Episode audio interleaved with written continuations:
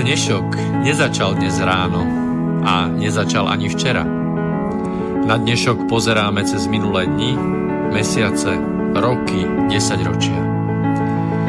V relácii Inforovnováha hľadáme odpovede na otázky, na otázky, ktoré kladie sám život, najmä ten spoločenský a politický. Dnešok totiž naozaj nezačal dnes ráno. Je pokračovaním včerajška, predvčerajška, baj udalostí spred 50, 80, 100 a viac rokov.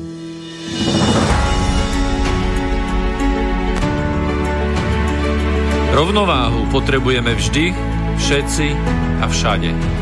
Je preto veľmi podstatné, či sa k nej blížime, alebo sa od nej vzdialujeme. Všetko totiž súvisí so všetkým. Počúvate reláciu Inforovnováha.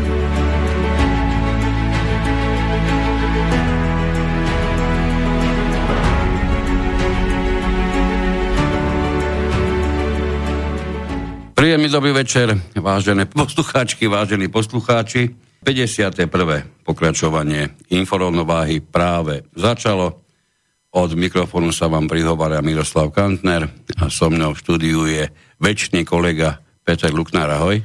Takisto máme dnes, keďže dnes bude téma odborná, tak e, po tej prvej téme, ktorá bola minulé, tak, taký ten úvod do tejto problematiky, tak v tejto téme dnešnej budeme konkrétne sa zaoberať takými odbornejšími vecami, takže sme si prizvali na slovo vzatého odborníka, e, pána Ivo Balaja, ktorý je IT odborník, roky sa venuje tejto téme, je zakladateľ odborného internetového portálu elektrosmog.voxo. Kvalitného odborného internetového portálu, ja by som to povedal celé. Kvalitného, pretože ja som si to presurfoval a je to tak.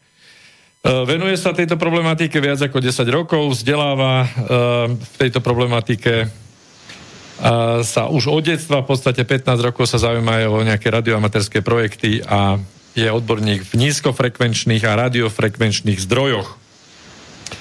Takže... Príjemný dobrý večer, pán Balaj. Počujeme sa? Dobrý večer pre všetkých poslucháčov na Slovensku. Žiarenie funguje výborne, takže sa počujeme. Žiarenie aj vysielanie funguje. Dobre, takže uh, tento toto druhé, uh, tento dru, druhé pokračovanie alebo druhá relácia tohto nášho nového cyklu sa bude venovať elektromagnetickému žiareniu v časti spektra nízkych a rádiových vln, čiže pre odborníkov frekvenciám od 0 Hz po 10 kHz, to, je, to sú tzv. nízke, a od 10 kHz do 300 GHz, to sú tzv. rádiové.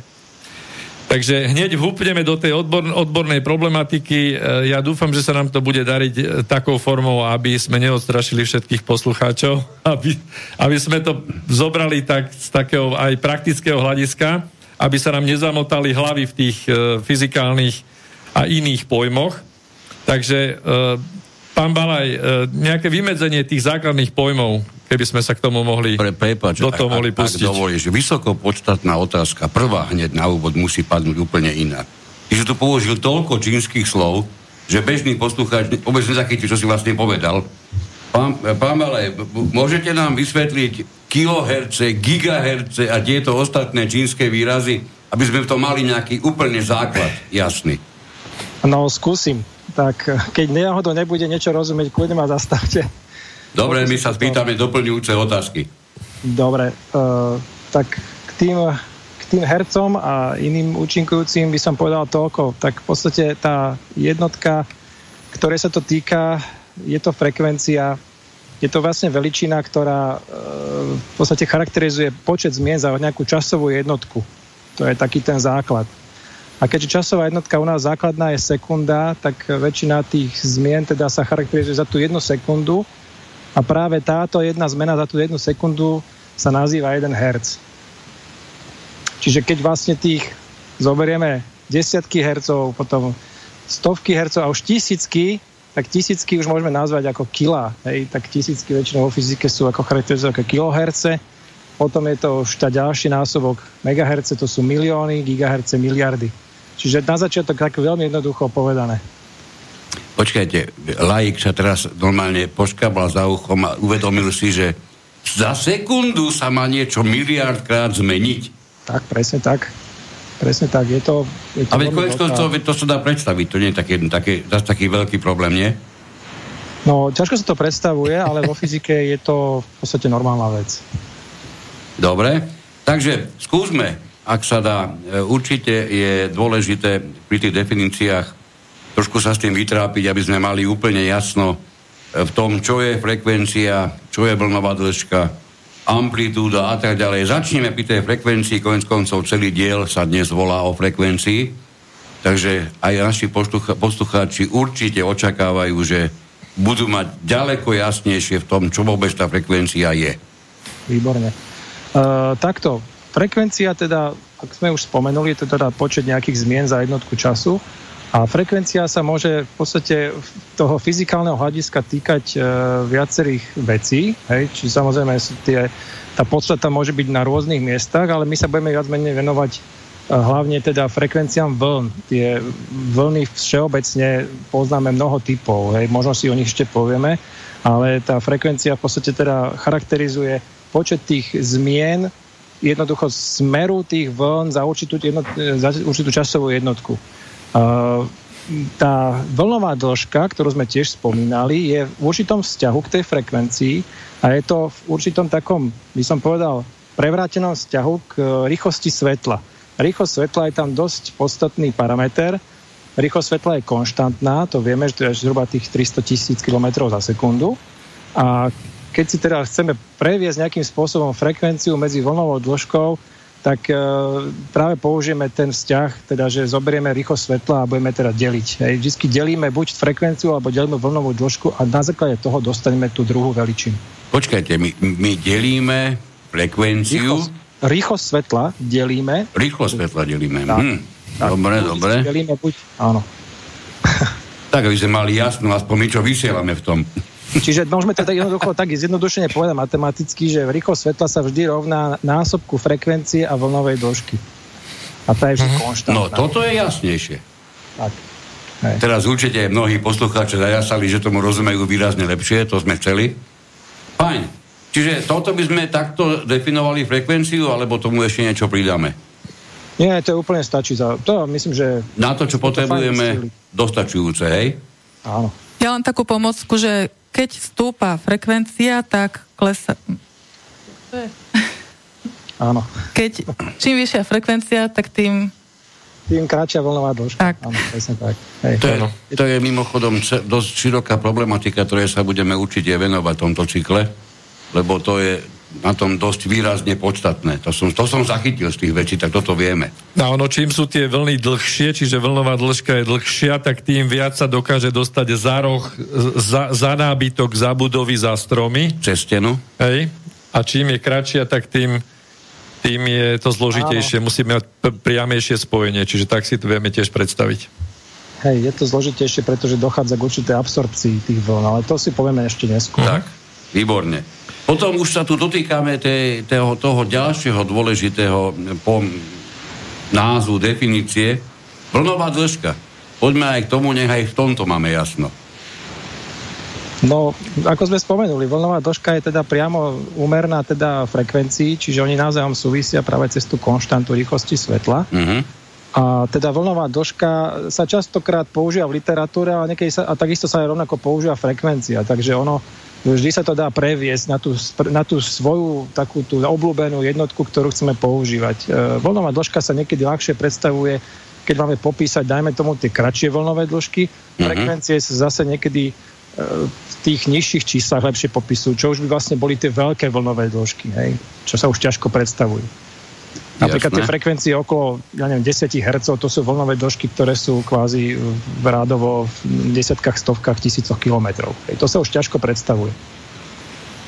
To boli také tie rádiové vlny, také tie dlhé vlny kedysi, hej? Že sa naladili dlhé vlny a išli z Ameriky rádiové vysielanie no. takými kilometrovými... To bolo to najmenej kvalitné vysielanie vďaka tomu aj.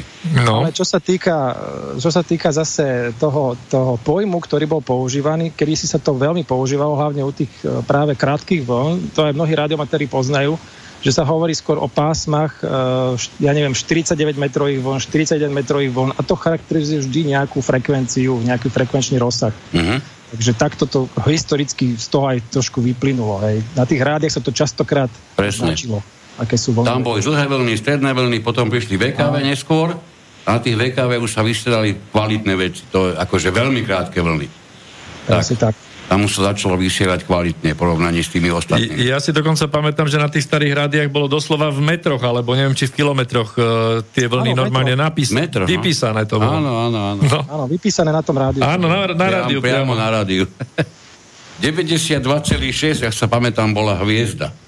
Kedysi. No dobre. Ale to už bola frekvencia. To už je frekvencia. No, ale tak bolo to tam, to, pamätám to číslo.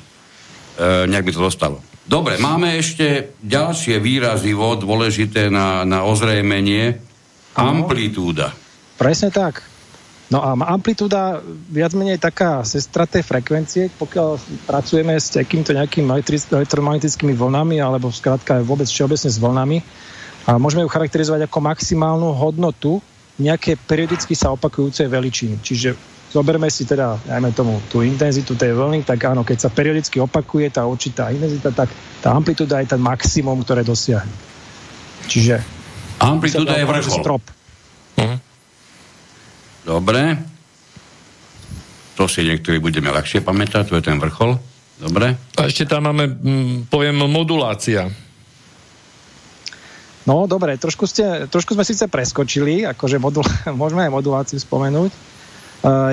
Možno by som mohol navrhnúť, že by sme skôr de- zadefinovali ešte jednu takú dosť podstatnú vec, ktorá ešte predtým je.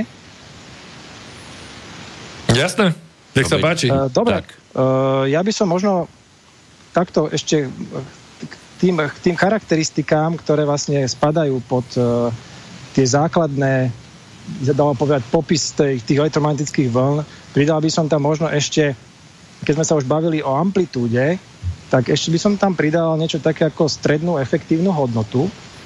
A tá je dosť pomerne známa, pokiaľ teda sa bavíme z fyziky to určite veľa ľudí pozná.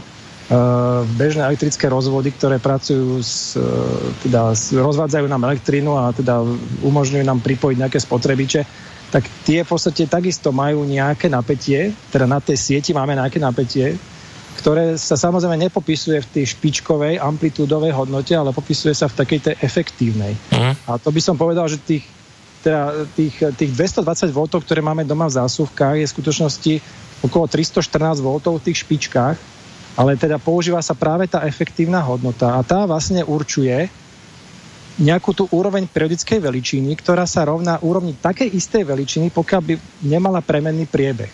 To sa ťažko predstavuje, ale podstate to je, tá definícia dostatočne vystihuje to, ako keby sme si pre, predstavili, že urobíme teraz toho nášho z toho nášho napájacieho napätia, čo máme v zásuvkách, dajme tomu jednosmerné namiesto toho striedavého, ktoré tam máme, tak by sme, stačilo by nám tých 220 V, ale v skutočnosti to striedavé musí mať hodnotu 314 V, aby sme dosiahli tých efektívnych 220, ako keby tam bolo. Hej. Čiže skúsil som to takto nejako opísať. Možno, že pre bežného poslucháča to není úplne celkom jasne pochopiteľné, ale... No čo pre bežného, ani, ani pre toho menej bežného. prečo je dôležité, prečo je dôležitá táto, táto veličina v prípade, dajme tomu, nejakých tých vln, keď sa bavíme ohľadom prenosu signálu alebo podobne? Práve preto, že sa častokrát e, všetky merania, alebo respektíve väčšina meraní sa práve v, taký, v týchto, e, týchto stredných hodnotách robí. Čiže vlastne uh-huh. Čiže ne, nemeria sa väčšinou špička, špička, teda od vrchola amplitúdy pod uh-huh. spodok amplitúdy, ale meria sa vlastne tá efektívna hodnota, ktorá je vlastne tá účinná hodnota, hej, tá, čo naozaj nám niečo dáva. Uh-huh. Účinná hodnota. Teraz som to pochopil už aj ja. Tak. Áno, keď sa to používalo, ten výraz, že účinná. Fajn. Dobre, e, pán Bala, iba, iba pre nejaké mm, zaradenie správnych, správnych postupov ja by som tak povedal minimálne poslucháčom, keby náhodou chceli položiť vám nejakú otázku, aby nám napísali na mail studiozavinač slobodnyvysielač.sk Môžu k tomu rovno použiť aj zelené tlačítko priamo zo stránky Slobodného vysielača, tým myslím samozrejme webovú stránku. A tej druhej časti, ktorú budeme mať po pesničke, sa k nám do štúdia budú môcť aj dotelefonovať a položím vám otázku priamo, ale to si to telefónne číslo necháme, aby sme ho vysvetlili potom. No a keďže tu máme aj veľmi vitálnu občianskú aktivistku, nebude vám pán, pán Balaj vadiť, keď sa bude pýtať aj ona nejaké otázky, hej? Nevadí, nevadí, samozrejme. Dobre, takže Petra, máte posvetené otázky, nech sa vám páči. Ja by som teraz len takto trošku shrnula, že aké druhy vlnenia poznáme. V princípe elektromagnetické vlnenie, potom aj nejaké mechanické vlny, čo sú napríklad zvuk a podobne. Ale k tým elektromagnetickým vlnám vlastne každé elektromagnetické žiarenie, čo si pamätám z fyziky v škole, má duálnu podstatu, čiže ši, uh, buď sa na ňo pozeráme ako na fotóny, alebo na vlne, vlny. Tak uh, teraz by som sa len tak chcela overiť, že aj tie rádiové vlny sú šírené v princípe fotónmi, môžeme sa na nich pozerať ako na fotóny. Uh, to už ako otázka, hej? Dobre. Áno, majú tiež tú duálnu podstatu všetky elektromagnetické ano. vlnenia. Uh, takto, ja by som to charakterizoval veľmi jednoducho. Vlastne elektromagnetické žiarenie ako také sa emituje v nejakých takých jednotkách, ktoré sa nazývajú fotóny, ale v skutočnosti majú vlastnosti vlny. Čiže to žiarenie sa dá vytvoriť akokoľvek osciláciou alebo nejakého zrýchlením elektrického náboja, magnetického pola a, a cestuje vesmierom rýchlosťou svetla. To je vždy dané, to sú základy fyziky a skladá sa vždy z kmitavého elektrického a magnetického pola, ktoré sú navzájom, majú navzájom kolme, e, kolme um, osy. Hej, to znamená, že tie roviny, ktoré, v ktorých kmitajú, sú vždy navzájom kolme. To sú základné charakteristiky, čiže to každé elektromagnetické žiarenie môžeme rozložiť na určité elektrické a magnetické pole. Veľmi jednoducho povedané. Tá povaha tých častíc, ktoré riešime, tých fotónov, Uh, sa dá jednoducho overiť napríklad tým, že keď slabo, nejaký osv- slabo osvetlíme nejaký solárny článok, ktorý nám začne emitovať jednotlivé elektróny. Čiže tam už je tá povaha častíc nejakým spôsobom dokázateľná. Dobre, a ešte by som si rada spravila taký prehľad, že aké elektromagnetické žiarenia sa vyskytujú v našich životoch. Čiže pre rôzne frekvencie, ktoré ku ktorým majú, máme my ako občania nejaký bežný prístup. Čiže uh, keď sedím doma, tak mám zapnutú Wi-Fi, mám zapnutý Bluetooth, mám zapnuté nejaké spotrebiče elektrické. Čo z toho sú aké frekvencie? Vynikajúca otázka. No, Sám som vedavý. Uh, áno, frekvencie, no v podstate keď hovorím o tom elektromagnetickom poli všeobecne, alebo žiarení všeobecne, tak to, to spektrum, ktoré dnes poznáme, je naozaj obrovské.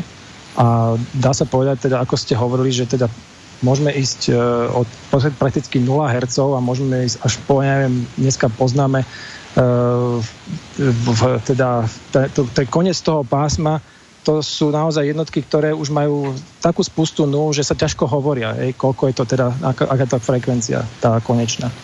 A to, čo poznáme my teraz z toho, z toho, čím sa budeme aj vlastne v tejto relácii zaoberať, tak áno, sú to viac menej tie nízkofrekvenčné zdroje alebo polia, ktoré vytvárajú nejaké to nízkofrekvenčné žiarenie.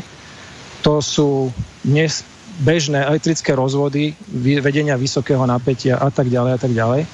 A ktoré potom nejakým spôsobom plynulo prechádzajú do tých rádiofrekvenčných polí, ktoré už teda dnes tvoria vás menej veľkú sieť vysielačov, e, ktoré všetci myslím, že poznáme, lebo každý doma používa. A v skutočnosti potom ešte môžeme ísť ďalej a ďalej. Uh, tie ďalšie frekvencie alebo ďalšie vlnové dĺžky, ktoré nasledujú, sú zase veľmi známe, sú to určitým spôsobom citeľné, teda je to určitým spôsobom teplo. A ešte ďalej, keď pôjdeme, už sa dostaneme po svetlo. Uh, niekde za tým svetlom ako ultrafialové žiarenie, uh, tak uh, tam už nachá, prechádza taká tá hranica, čomu hovoríme zóna medzi neionizujúcim žiarením a ionizujúcim žiarením. A to ionizujúce žiarenie už je Uh, istým spôsobom charakterizované takouto časticovou formou. Hej. Tam patrí už rengen, patrí tam rôzne gamma žiarenie, alfa, beta žiarenie. Čiže uh, je to taká trošku už iná, iná forma. Tie už sú schopné zabíjať aj priamo hneď na počkanie, hej? A tie, tie nižšie tak, Presne tak. trvá dlhší čas. sú v tom, v tom podstatné, áno, že majú teda schopnosť ionizovať atómy, majú schopnosť rozkladať molekuly a atómy, hej? Čiže už vlastne vyrážať z ich, ich uh, väzby nejaké, hej? Takže, takže je to trošku iný typ, je to veľmi energetické žiarenie, takže najmä na živé tkaniva je teda veľmi už ako nepriaznivé. Možno taká pomocka pre poslucháčov. Ionizujúce žiarenie znamená, že je schopné vytvárať jóny. Atómov vytvára jóny. Áno. Čiže to vyzerá byť na vynikajúcu zbraň. Keď sa to dobre použije. Nie? Tak áno, v podstate sa to bežne používa ako v zbrane. Hej. To, je na tom založené jadrová, jadrový výskum a jadrové zbranie. Ale zase sú tu aj mierové účely, samozrejme. Tak, v zdravotníctve. Aj tá jadrová by mohli byť. má určitý prospech, takže tam určite nemôžeme hovoriť iba o nejakých negatívnych veciach. Dobre, ale keď sa vrátime teda k tým neionizujúcim, teda o ktorých budeme hovoriť, tak možno, že by sme si to mohli vymedziť teda viac menej len na tie, na tie nízkofrekvenčné a radiofrekvenčné. Tam je toho pomerne veľa už dnes. Uh, kedy si tieto pásma boli, pásma hovorím, keď si tieto frekvencie boli uh, veľmi málo používané, až nepoužívané, teda bežne v prírode sa nevyskytovali, nebolo, neboli na nich žiadne zdroje, ktoré by to produkovali. Uh-huh. Uh, tie, tie, snad tie snad tých nízkych frekvencií môžeme spomenúť uh, Schumannové rezonancie, ktoré sú teda prírodného charakteru, sú teda niekde okolo frekvencie 7,83 Hz. Vznikajú vlastne nejakými statickými výbojmi e, počas búrok v atmosfére, v ionosfére a obopínajú vlastne dokola celú Zem. Sú, proste, dá sa povedať, že skoro pravidelného periodického charakteru. A čo sa týka ešte potom e, búrky, tie, tam má na svedomí ešte také tie Eh, tie koronové výboje, ktoré viac menej dosahujú niekedy až rádovo kilohercové frekvencie. Hm. To je, je to veľmi ľahko dokázateľné. Kedy si, keď sa počúvali rádia na tých dlhých a stredných vlnách, tak veľmi, veľmi ľahko búrka narúšila práve tento príjem. Hej, Áno, určite. Rôznymi uh-huh. výbojmi. Mnohí si pamätáme. Áno. Čo sa týka potom toho ďalšieho rozsahu, keď pôjdeme trošku vyššie, tak uh, podstate nemáme žiaden, žiaden výrazný príro, prírodný zdroj v oblasti mhm. rádiových vln. Uh, rádiové vlny sú veľmi málo zastúpené aj v Slnku. Slnko vlastne produkuje asi 90, e, teda asi jednu desatinu až jednu tisícinu percenta uh, spektra v rádiových vlnách. Celý mhm. ten zvyšok toho spektra je viac menej sústredený hlavne do tepla a do svetla. Uh-huh. A tiež do UV žiarenia, teda do ultrafialového svetla. Čiže v tých, v tých frekvenciách v podstate máme úplne, úplne prázdne spektrum. Je to veľmi aj prospešné dneska, v dnešnej dobe, čo sa zistilo, aj veľmi malý kozmický šum, skrátka na týchto frekvenciách a preto sa aj na týchto frekvenciách rádiových dnes používajú všetky tie komunikačné prostriedky. Či už na Zemi, ale aj tie medzi kozmické, medziplanetárne, už akokoľvek to nazveme, tie, čo sú skrátka vo vesmíre, pretože e, atmosféra Zeme na tieto frekvencie je veľmi priestupná, čiže dokáže sa cez ňu vlastne tie frekvencie dostať von aj dnu na Zem. Celku bez veľkého nejakého útlmu. Čiže ak tomu správne rozumiem, tak vlastne sú tie prírodné frekvencie, ktoré tu sú vlastne od vekov vekúcich, ako je treba tá, tá rezonancia teda tej atmosféry alebo Zeme tá Schumannová rezonancia, ktorá ináč v poslednej dobe nám ináč, myslím, že celkom skáče, v, v rámci tých meraní túto oblasť sledujem. A potom sú tam čiastočne slnko a vlastne človek v tých technológiách využil tu ako keby to, to prázdne pásmo, preto aby to nebolo rušené. A, a toto pásmo sa snažíme akoby tými technológiami vyplniť, hej? Áno, je to presne tak, pretože to slnko viac menej už, ako sme hovorili, od okolo toho teplného žiarenia, toho infračerveného, tak tam už je masívnym zdrojom, čiže v tých pásmach by nám to už viac menej všetko zarušilo. By sa nám to uvarilo. Áno, tak.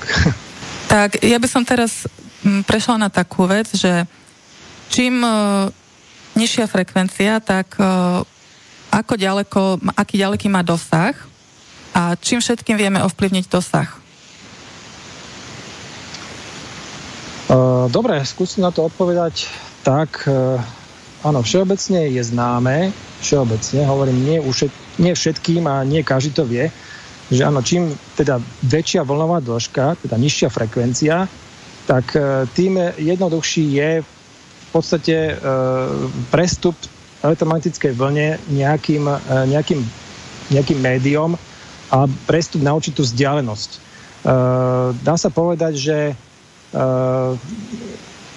napríklad vlny, ktoré vytvárame bežným nízkofrekvenčným žiarením, čo viac menej teda vytvára naša elektrická sieť po celej Zemi, tak tieto vlny sú schopné sa šíriť veľmi ďaleko a nemajú takmer žiadne prekážky. Oni v podstate prenikajú čímkoľvek, akokoľvek až do veľkej hĺbky v Zemi, Zeme, teda do, do samotnej, do samotnej e, kôry Zeme. A sú, sú zachytiteľné v podstate možno až do veľkých výšok e, rádovo, ja neviem, desiatok, stovek kilometrov. Čo sa, čo, sa, čo sa však týka už tých e, vyšších frekvencií, keď ideme trošku na tie, na tie kiloherce alebo megaherce, tak tam už je to trochu zložitejšie. Samozrejme, že všetka tá napríklad vodná vlhkosť e, v atmosfére, alebo skrátka vodná vlhkosť aj v zemi, e, keďže to je elektrický vodič, tak e, značným spôsobom ovplyvňujú už samotné tie, tie, to, to vlnenie, aby skrátka sa nemohlo dostať tak ďaleko, hej, jednoducho povedané. Tých, tých, tých vlastností, ktoré elektromagnetická vlna samozrejme má, je veľké množstvo Eh, keď si, keď si zoberieme bežnú elektromagnetickú vlnu, alebo teda žiarenie, tak to podlieha kvázi nejakej emisii, nejakej teda emisii a následne absorpcii. Takisto samozrejme podlieha nejakej refrakcii, teda lomu, a ešte podlieha nejakej reflexii, odrazu. A keď sa všetky tieto tri uh, všetky tieto tri parametre spoja dohromady, tak vlastne nejakým spôsobom zvodifikujeme to šírenie tej vlny. Čiže môžeme, môžeme jej v podstate nejakým spôsobom brániť, môžeme ju nejako odrážať, môžeme ju nejako lámať a tým pádom, alebo ju teda niekde absorbujeme, premeníme ju na nejakú inú formu, napríklad na teplo najčastejšie a tým pádom viac menej samozrejme dochádza k nejakému teda obmedzeniu uh, šírenia, hej, čiže dochádza k nejakému zoslabeniu tej vlny alebo skrátka úplnej strate. Týmto spôsobom uh, vieme charakterizovať, áno, čím vyššia frekvencia, tým je to, tým je to horšie. A už napríklad tá vzdušná vlhkosť sa veľmi prejavuje na tých frekvenciách okolo, dá sa povedať, 50, možno 60 GHz, kde už je tá absorpcia tak veľká, že v priamej viditeľnosti medzi teda tým bodom, kde vyšleme tú vlnu a kde ju chceme prijať, je už ten útlom tak obrovský, že naozaj ten prestup uh, je obmedzený na možno na stovky metrov alebo na kilometr.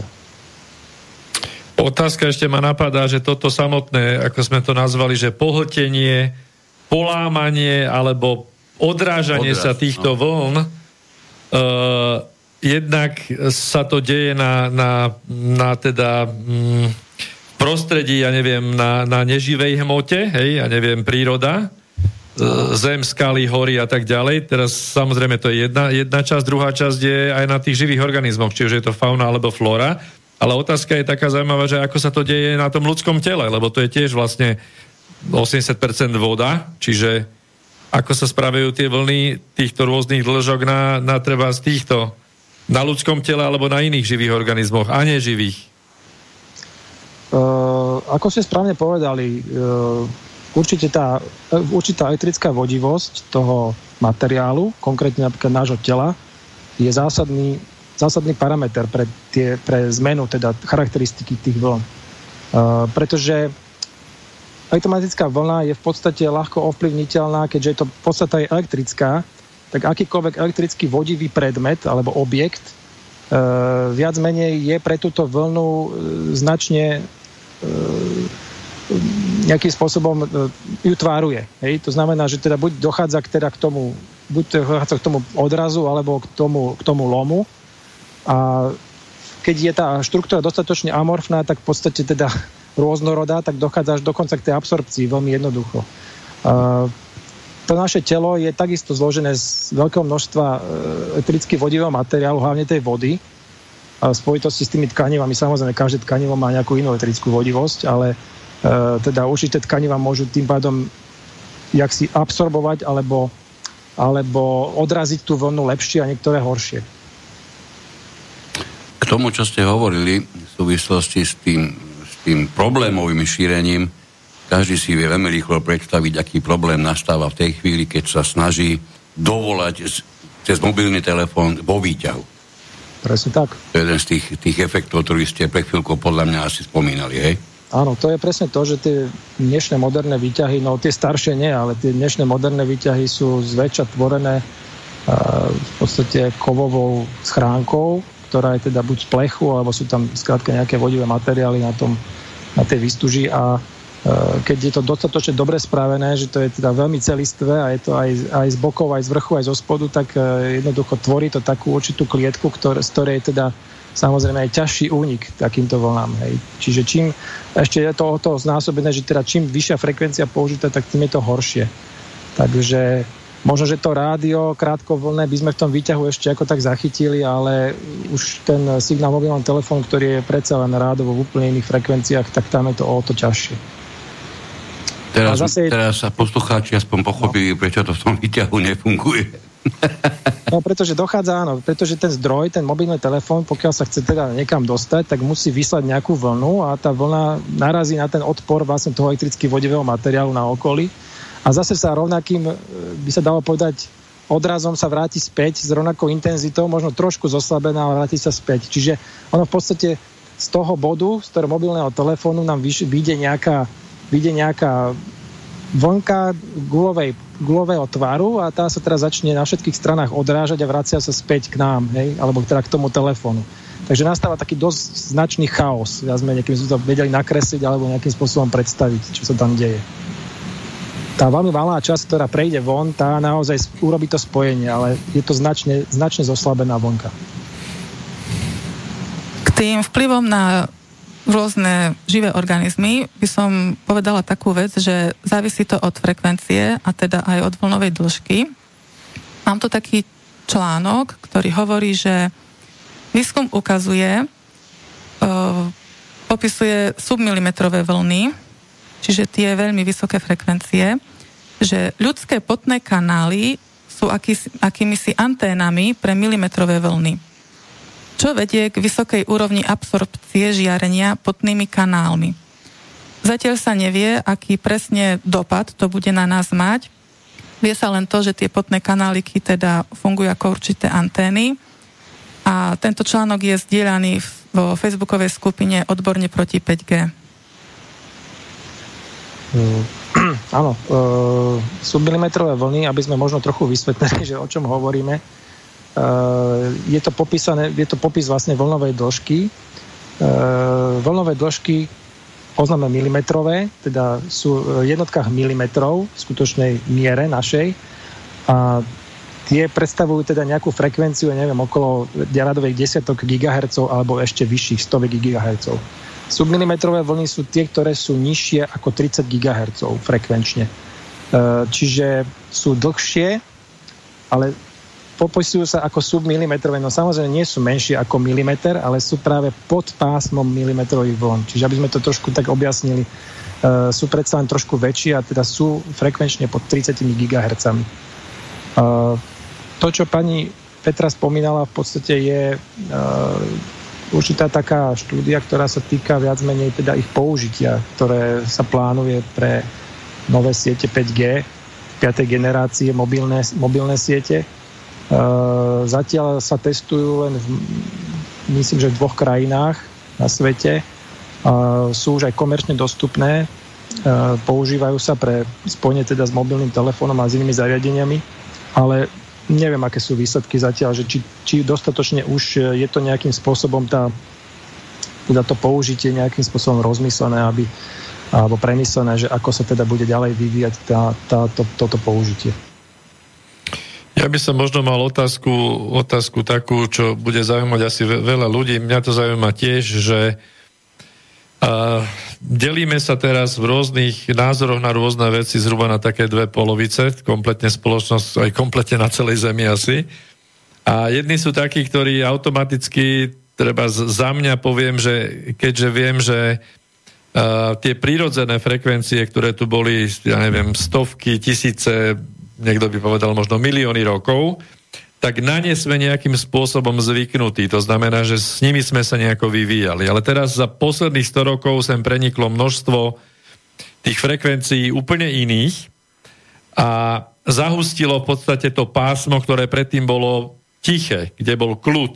Hej? A týmto spôsobom nejako prirodzene pre mňa to, to, to hovorí o tom, že vlastne zvyšuje to nejaký ten, teda nazýva sa to, že smog, ale zvyšuje to ten stres. Ale ja si to v podstate predstavujem jednoducho tak, že každý, každý uh, muž, chlap, ak buď bol, alebo keď nebol, tak vie, keď bol na vojne, tak vie, že keď sa ide, že pochoduje jednotka rota cez most, tak tak sa tam musí vyradiť ten pochodový krok. Prečo? No pretože keby sa náhodou trafila frekvencia toho pochodu s frekvenciou toho mostu, tak ten most môže padnúť, lebo sa tam začnú ščítavať tie, tie amplitúdy a v podstate most sa rozhojda. Áno, čiže toto je príklad toho, ako nejaká frekvencia cudzia, čo je tá rota vojakov, ovplyvní frekvenciu toho mostu, lebo ten má tiež nejakú frekvenciu podľa toho, ako bol navrhnutý. A otázka je takisto aj v, tom, v tých štruktúrach fyzického tela človeka, že každý ten, ten systém, či je srdcovo alebo ja neviem, pečeň, všetko má nejaké tie svoje elektrické náboje, komunikuje to a má to nejaké svoje frekvencie. A teraz je otázka, že my keď pôsobíme dlhodobo na tie prirodzené frekvencie týchto telesných systémov alebo orgánov, takou frekvenciou, ktorá buď spôsobí to, čo tá rota vojakov na moste, alebo naopak utlmí tie prirodzené frekvencie toho samotného orgánu, tak jedno aj druhé môže spôsobiť nejaké narušenie normálneho stavu. A tu presne ide o to, že, že vlastne čak, túto reláciu, alebo tie, túto, tento cyklus relácií robíme hlavne preto, aby sme priblížili uh, ľuďom práve toto, že, že ako je možné, že niekto E, kto aj vo fyzike sa vyzná, tak bude tvrdiť, že proste určité vlny, nech ich je koľkokoľvek, nemajú absolútne šancu ovplyvniť nejak ľudské zdravie alebo živé organizmy a zase na druhej strane druhá skupina tvrdí presný opak. Čiže ako, ako sa s týmto vysporiadať? Ako toto nejako priblížiť ľuďom? Ja si myslím, že ste to vysvetlili celkom dobre. Uh, áno, je to určitým spôsobom uh, ako ľudský organizmus je nie som síce biológ, ale myslím, že je pomerne neprebádaná ešte e, nejaká parketa pre, pre pochopenie toho, ako funguje napríklad s, s určitými frekvenčnými o frekvenciami, ktoré sa viac menej používajú e, či už na mechanickej báze alebo na tejto elektromagnetickej fáze, báze. Čiže ľudský organizmus, ktorý je sám o sebe elektromagnetický nejaký celok, funguje na princípe elektriny a magnetizmu, čiže v podstate niečo, niečo e, v tom tele e, nám riadi aj tie e, svaly, mozog a tak ďalej, srdce, všetko možné dokopy, tak je to nejaký taký zohratý celok. A otázka je, že s vonkajším vplyvom, pokiaľ prídeme nejakou frekvenciou, ktorú, ako ste spomínali, že nemáme ju nejakým spôsobom evolučne danú, že sa, sme sa s ňou vyvíjali, že čo to môže vlastne spôsobiť. Je tam určitá taká dilema, že či naozaj každá frekvencia je, môžeme ju brať čiste fyzikálne a nemusíme sa vôbec zaoberať tým, že by sme nejakým spôsobom uh, uh, rozlišovali, že bereme žiarenie ako žiarenie. Skutočne tu nás sa nedá povedať, že, že čo môže spôsobiť, dajme tomu, frekvencia 10 Hz a čo môže spôsobiť frekvencia 50 kHz. Uh, určite na ňu ten organizmus nejakým spôsobom zareaguje. Na tých 10 Hz zareaguje pravdepodobne tým, že pokiaľ je to mechanické vlnenie, takže to budeme cítiť, že to bude nejak vibrovať, budeme to skrátka môcť ohmatať. E, možno, že na ten zvuk e, 10 kHz, čo je vlastne nejaký pískot, zareaguje teda sluchom, ale to sú všetko mechanické vlny. Ako keď vydáte zvukovú, keď vy robíte zvukovú vlnu vo frekvencii 50 kHz, tak na ňu nikto nezareaguje, myslím z ľudí, možno, že z nejaké zviera áno, ale v skutočnosti nevieme, čo to s tým človekom by spravilo, pokiaľ by jej bol vystavený, ja neviem, celý život.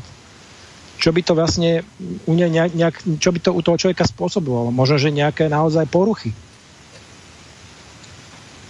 No a e, v každom prípade um, ľudstvo postupuje tak, zdá sa mi dosť nelogicky, že najprv povymýšľa nejaké takéto zariadenia, ktoré vyžarujú rôzne druhy frekvencií a potom sa uh, teda malo by sa, ale dúfam teda, že sa aj skúma, že, že aké sú teda tie vplyvy, ale nemalo by sa postupovať naopak? Ja si myslím, že by sa malo postupovať naopak. E, osobne som určite za to, aby sa každá technológia testovala. To je bez debat. Len bohužiaľ sa momentálne e, trh vyvíja tak, že testuje sa vlastne až na veľké populačné vzorke. Mám taký pocit, že, že vieme nejakú všeobecnú jednu vlastnosť fyzikálnu tohoto, tohoto fenoménu, ako je napríklad automatické pole alebo automatické žiarenie, ale vôbec nechápeme to, že čo to môže spôsobovať u, e, pri, pri použití, ja neviem, e, možno sme tu nespomenuli ešte veľa vecí, ktoré by sme možno mali vysvetliť, pri použití nejaké modulácie napríklad, hej. To sú veci, ktoré, ktoré ťažko takto dopredu povedať, keď nepoznáme a nemáme na to žiaden výskum. Prepašte, skúsme, skúsme tú moduláciu predsa hmm. definovať. Ja som, ja som na začiatku sa na to pýtal, teraz prišiel ten čas, kedy by to asi bolo naozaj potrebné jasne zadefinovať. No, dobre, tak e, keď opomenieme teda všetky ostatné vlastnosti ešte, ktoré máme u, vlastne u vlnenia alebo u žiarenia, tak uh, teoreticky teda dobre, povedzme si, že akej súvislosti sa používa slovo modulácia. Ja by som možno začal tým, že by som najprv povedal, že čo to znamená nosná vlna. Nosná vlna je viac menej teda Uh, obvykle sinusová vlna, ak niekto nevie, čo je sinusová vlna, tak sa to dá ľahko popísať napríklad uh, bežne, bežnou zmenou, ja neviem, uh, srdca, teda bežným vzťahom srdca, hej, skrátka ide srdiečko jedným smerom, potom zase chvíľku, ako keby na tom, na tom strope zostane, zase ide naspäť, sa roztiahne, zase naspäť ide a stiahne sa a tak ďalej. To je taká pekná sinusová vlna. A, Od nuly do maxima, cez nulu do minima a znovu do presne nuly. tak, áno, presne tak. A v podstate e, táto nosná vlna keď sa skombinuje, keď sa s nejakým signálom, ktorý nesie nejakú informáciu, teda nejakým iným druhom signálu, ktorý nesie nejakú už informáciu, tak, e, tak, tento, e, tak vznikne niečo, čo je v podstate modulovaná vlna. A e, ten signál sa nazýva modulačný, ten, ktorý ovplyvňuje nám tú nosnú vlnu a tá nosná vlna je vlastne ten, ten, ten základ, ten nosič, na ktorej tá informácia bude nesená. Takže by som to možno tak zjednodušil, povedal, že ďaka, ďaka modulácii môžeme prenášať informácie pomocou elektromagnetických vln alebo pomocou e, aj mechanických vln. Je to, je to takisto možné. A čo sa týka, e, čo sa týka e, v radiotechnike sa ešte samozrejme môže používať aj samotná nosná vlna, ktorá není nejako modulovaná, to je normálne, hej, čiže je len vyprodukovaná pekná čistá sinusovka, ktorá teda je vyžarovaná do toho, do toho eteru, ale tá modulácia má vždy tú pridanú hodnotu, že teda áno, už keď teda máme tú nosnú vlnu a ju teda nejak energeticky uh, mo- modifikujeme a vyžarme do toho priestoru, tak už na ne nejakú, môžeme na ne zavesiť nejakú informáciu, ktorú zase na inom mieste môžeme nejakým spôsobom získať späť. Ten spôsob, ktorým sa to deje, sa volá modulácia a na tom opačnom konci sa to volá demodulácia. Čiže vieme to nejakým spôsobom oddeliť od tej nosnej vlny. No a čo sa teda týka tej modulácie, tak jasne je to ten proces ovplyvňovania toho nosnej, tej nosnej vlny s cieľom teda prenesenia nejakej informácie. To je veľmi jednoduchá definícia, to sa dá ľahko zapamätať. Dobre, ja si myslím, že by sme si mohli dať pauzu. Uh, dáme si, zahráme si niečo? Zahráme, ale Petra nám tomu niečo povie, lebo tak. je jej výber. Vybrala som krásnu španielskú romantickú pesničku, ktorá sa volá Na vlnách, Enlas Olas. A refrén hovorí niečo také, že uniknem na vlnách, aby som ťa videla, uniknem vlnám navždy, navždy. Tak neviem, že či my unikneme týmto vlnám, ktoré sa tu na nás chystajú, ale tak poďme na tie vlny. Tak, Enlas Olas.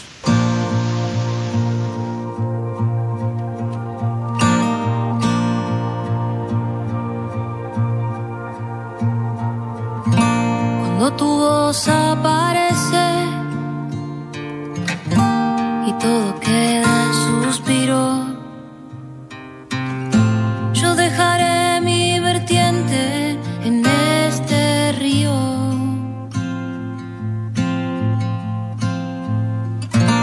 Me a buscar horizontes y estar muy cerca del mío.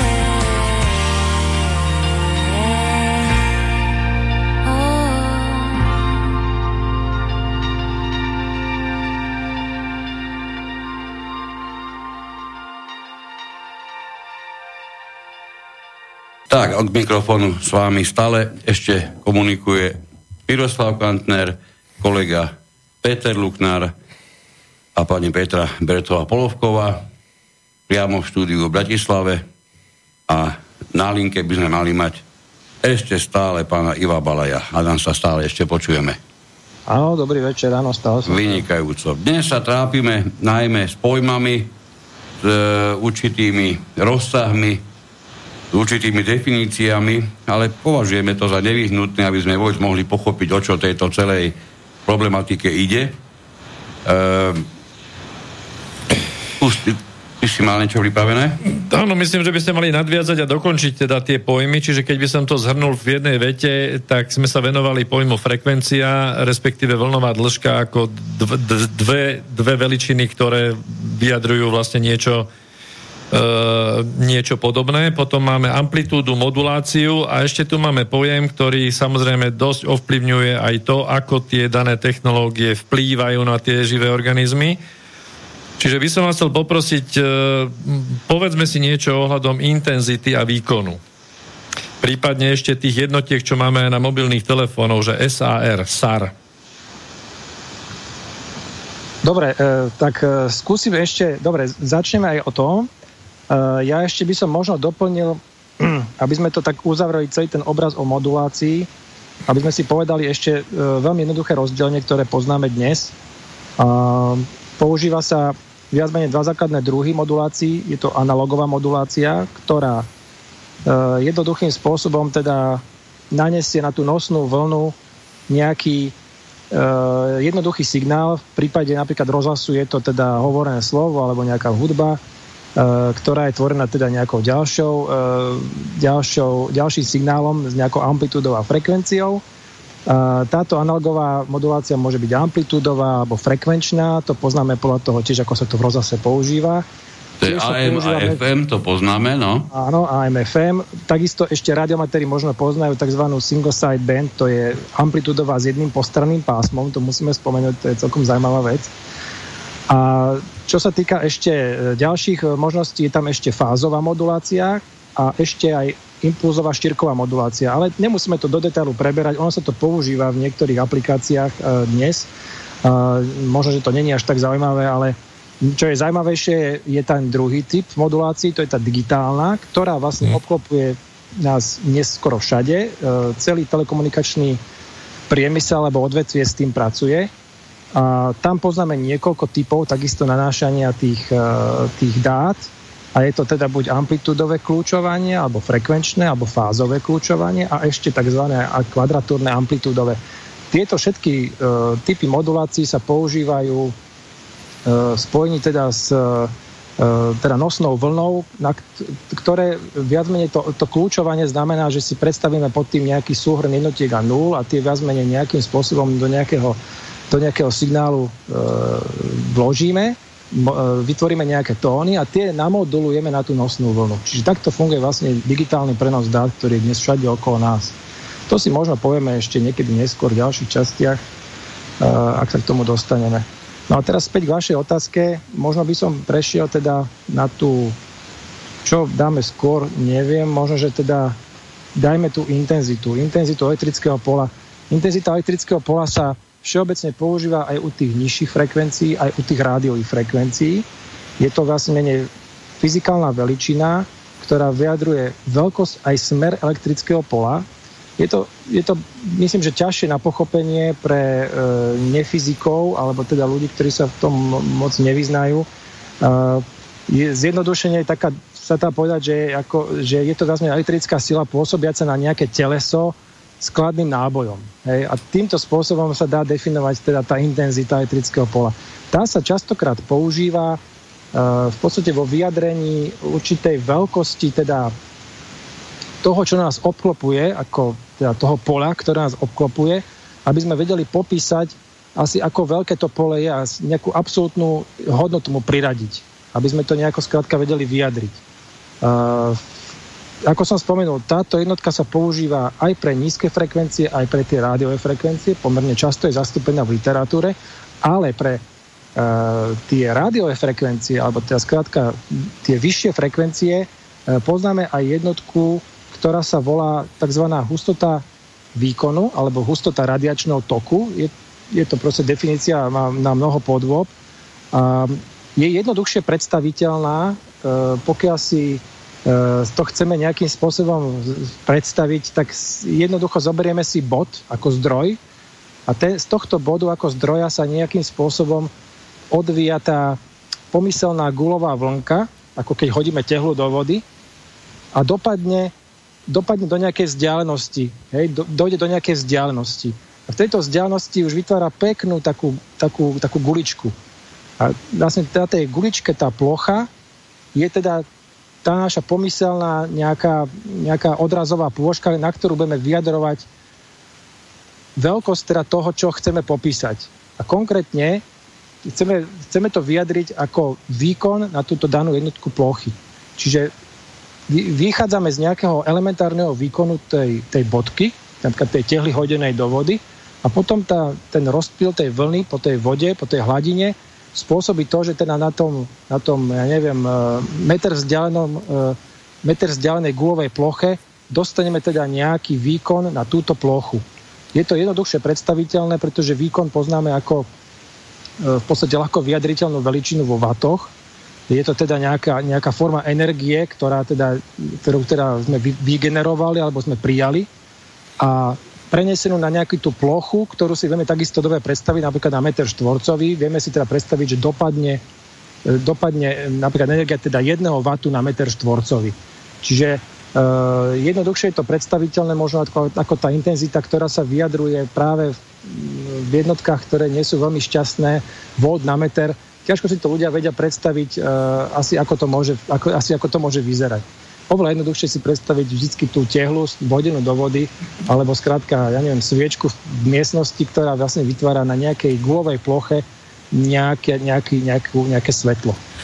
Ten príklad s vodnou hladinou, neviem, či bol veľmi najšťastnejší, lebo po vodnej hladine sa to šíri v kružnici, ale v priestore sa to šíri v, kru, v kruhu, čiže 3D. Takže ja by som si to ako like možno predstavila ako mydlovú bublinu, ktorú nafúkam a ktorá ma obaľuje postupne a zväčšuje sa.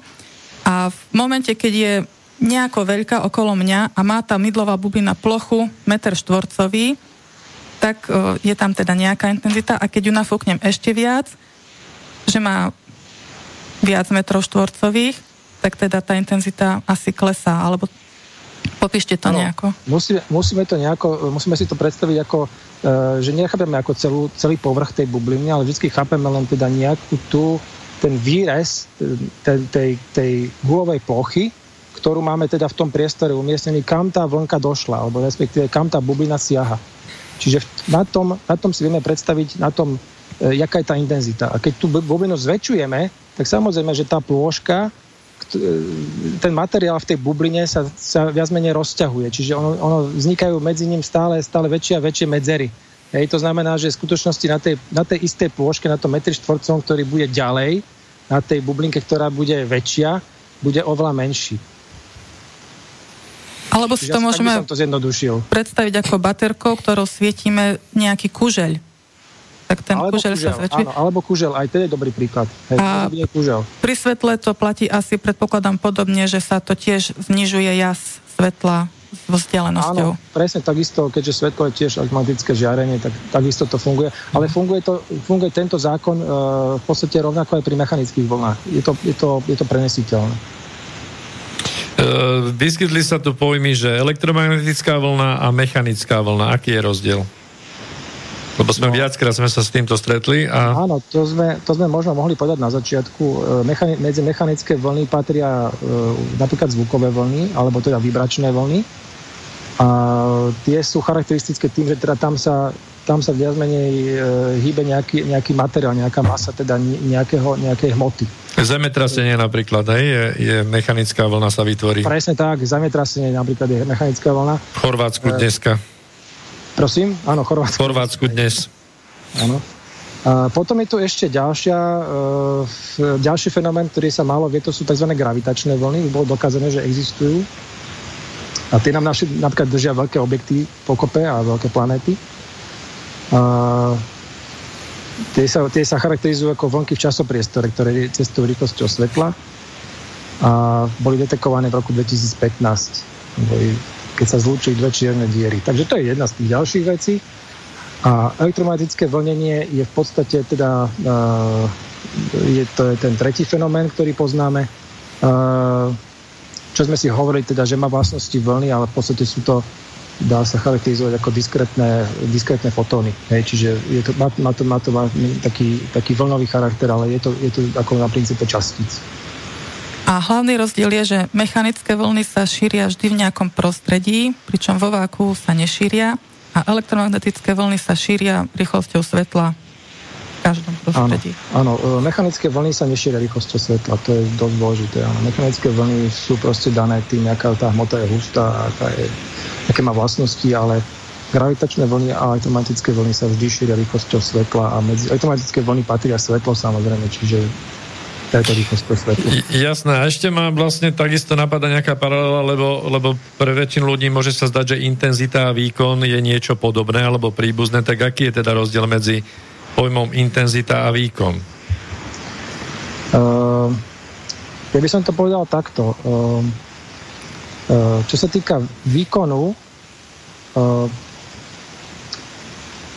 aby, som to, aby som to charakterizoval čo najjednoduchšie, výkon je určité množstvo energie prevedené alebo prenesené za jednotku času.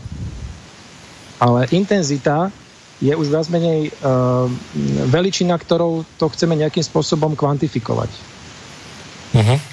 Čiže, čiže um, kvantifikovať to, čo napríklad uh, kvantifikovať veľkosť alebo, alebo, alebo um, skrátka nejaký rozmer toho poľa. Ja by som to možno ktoré povedala... Sa, ktoré sa vytvorí teda tým prenesením energie. Výkon je vlastnosť zdroja, žiariča, a intenzita je vlastnosť už tej samotnej vlny. Hovorím správne? Áno. To sme sa pohli výrazne no, ďalej. Dobre, ešte tam máme máme pojmy takých divokých jednotiek, že hustota toku, Áno. Nejak, nejakej, nejakej, teda nejakého, nejakej frekvencie. To sme, to sme v podstate začali hovoriť e, v súvislosti s, tým, s tou intenzitou elektrického pola.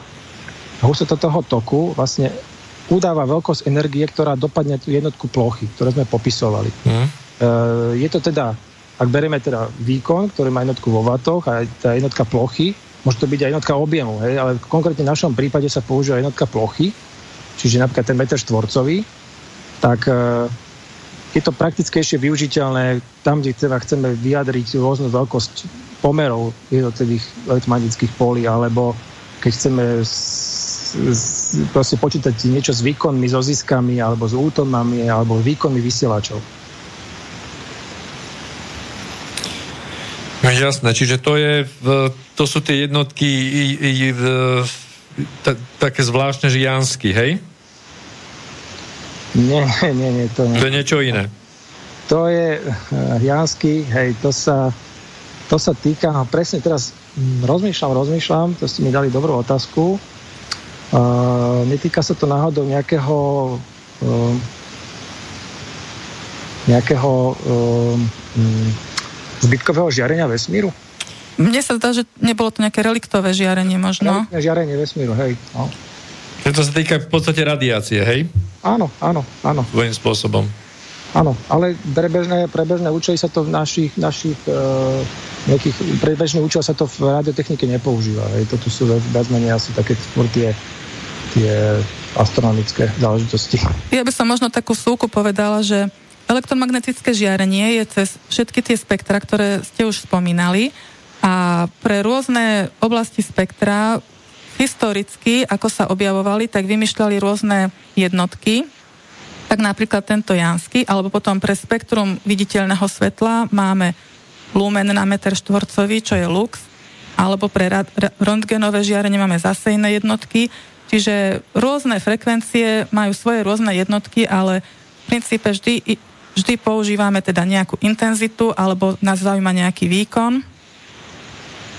A ja by som sa teda te, prešla na, alebo teda chcela by som sa opýtať, ako v našej histórii ľudstva, alebo v týchto ostatných rokoch, ako sa menili výkony, ktorými sme vystavovaní, alebo intenzity. Hm. Intenzity, áno. Uh, hej, výkony, výkony sa tiež síce menili, a, ale nie je, to, nie je to až tak zaujímavá možno vec. Uh, skúsime to takto povedať, že uh, áno, keď v podstate ľudstvo prišlo na to, ako funguje vysielač a príjimač, to bolo niekedy v 19.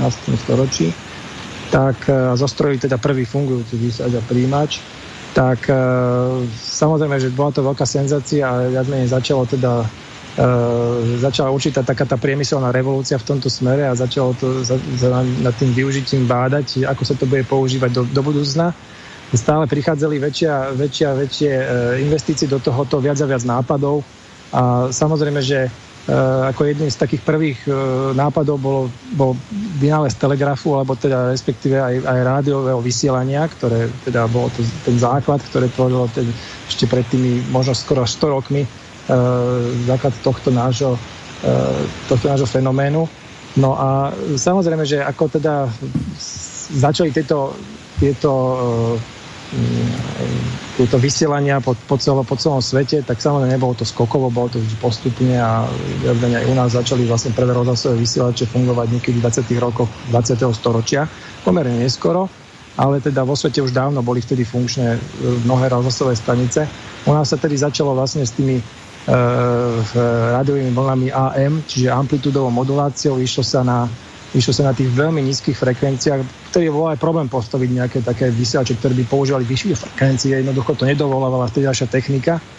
Takže e, naozaj začalo sa teda vysielať na tých nižších frekvenciách. E, samozrejme, e, tie nižšie frekvencie boli e, v tom komplikované, že bolo treba postaviť vysielače, ktoré majú obrovské antény, pretože tie vlnové dĺžky, ktoré museli produkovať, to, to boli naozaj, že závratné, závratné čísla, čiže vždy sa stávali stožiare, ktoré boli vysoké možno e, pár sto metrov, aby proste tie vlny boli dostatočne vyžiarené v tej danej kvalite a mali teda najväčší dosah.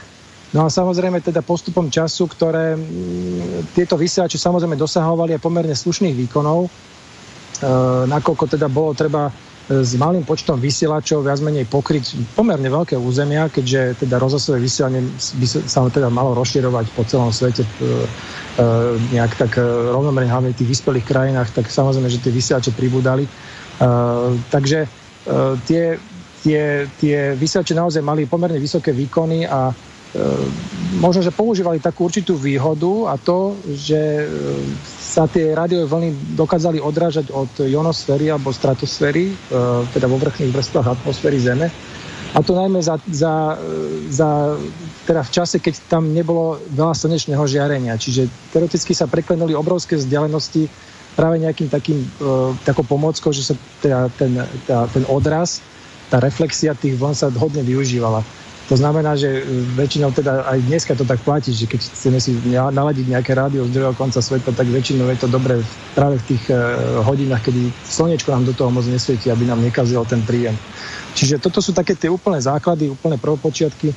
A tie vlastne amplitúdové vysielanie rozhlasové vlastne zostalo až do dnešných čias. Čiže my si môžeme dnes nájsť E, naozaj ešte e, tí stovky, možno až tisíce staníc dneska na svete, ktoré vysielajú ešte v amplitúdovej modulácii a, a, a určite aj veľa medzi nepatrí amatérske vysielanie.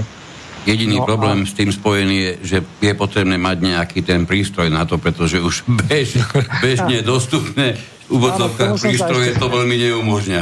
Do antikvária to treba skočiť. Tak. Vyrábať babke z, z, z, z povaly starý príjimač. Presne tak, babičky a detkovia naši mali určite takéto príjimače skoro všade, ale dnes je už naozaj problém niekedy e, takéto rádio ešte niekde nájsť u niekoho. Ale zase na druhej strane na trhu sú zase úplne iné príjimače, oveľa kvalitnejšie, aj oveľa s väčšími rozsahmi, aj, aj teda možnosťami, čiže na osmiske sa dá počúvať celý svet, dá sa povedať, z jedného miesta na Zemi.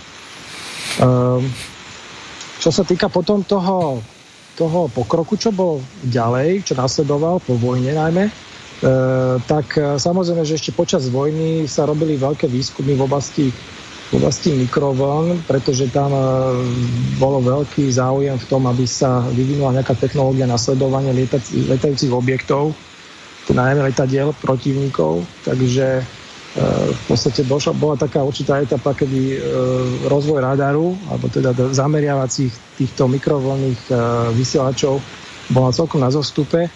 Tie, tie radary dodnes používame. V podstate je to veľmi dobrý vynález na to, že fakticky produkujeme teda nejaké, nejaké, nejaké mikrovlny, nejaké gigahercové alebo megahercové frekvencie, dokážeme ich vysať na určitý smer a dokážeme ich zase naspäť prijať za určité oneskorenie, odrazené od nejakého objektu. Na základe toho vlastne radar pracuje. E, je teda schopný viac menej detekovať nejaké vzdialené objekty, ktoré sa pohybujú napríklad po oblohe. E, čiže toto využitie bolo ešte počas vojny a tam tie radery ale samozrejme neboli nejaké veľmi frekventované zariadenia, čiže tie, tie, že by tam, tam stúpala nejaké naše nejaká naša expozícia alebo nejaké také vystavenie sa týmto vlnám e, nemožno veľmi povedať. No ale urobiť si piknik zase pod takým radarom e, na letisku, zase to asi mo- moc človeku nepridá. Tak, áno, lenže kedy sa človek dostal do letiska hej, v tej dobe, hej, to, uh-huh. to bola skôr taká rarita, hej, že väčšina obyvateľov nežila na letisku, ale skôr žila v normálnych mestách alebo na te, tých obciach alebo na tom vidieku.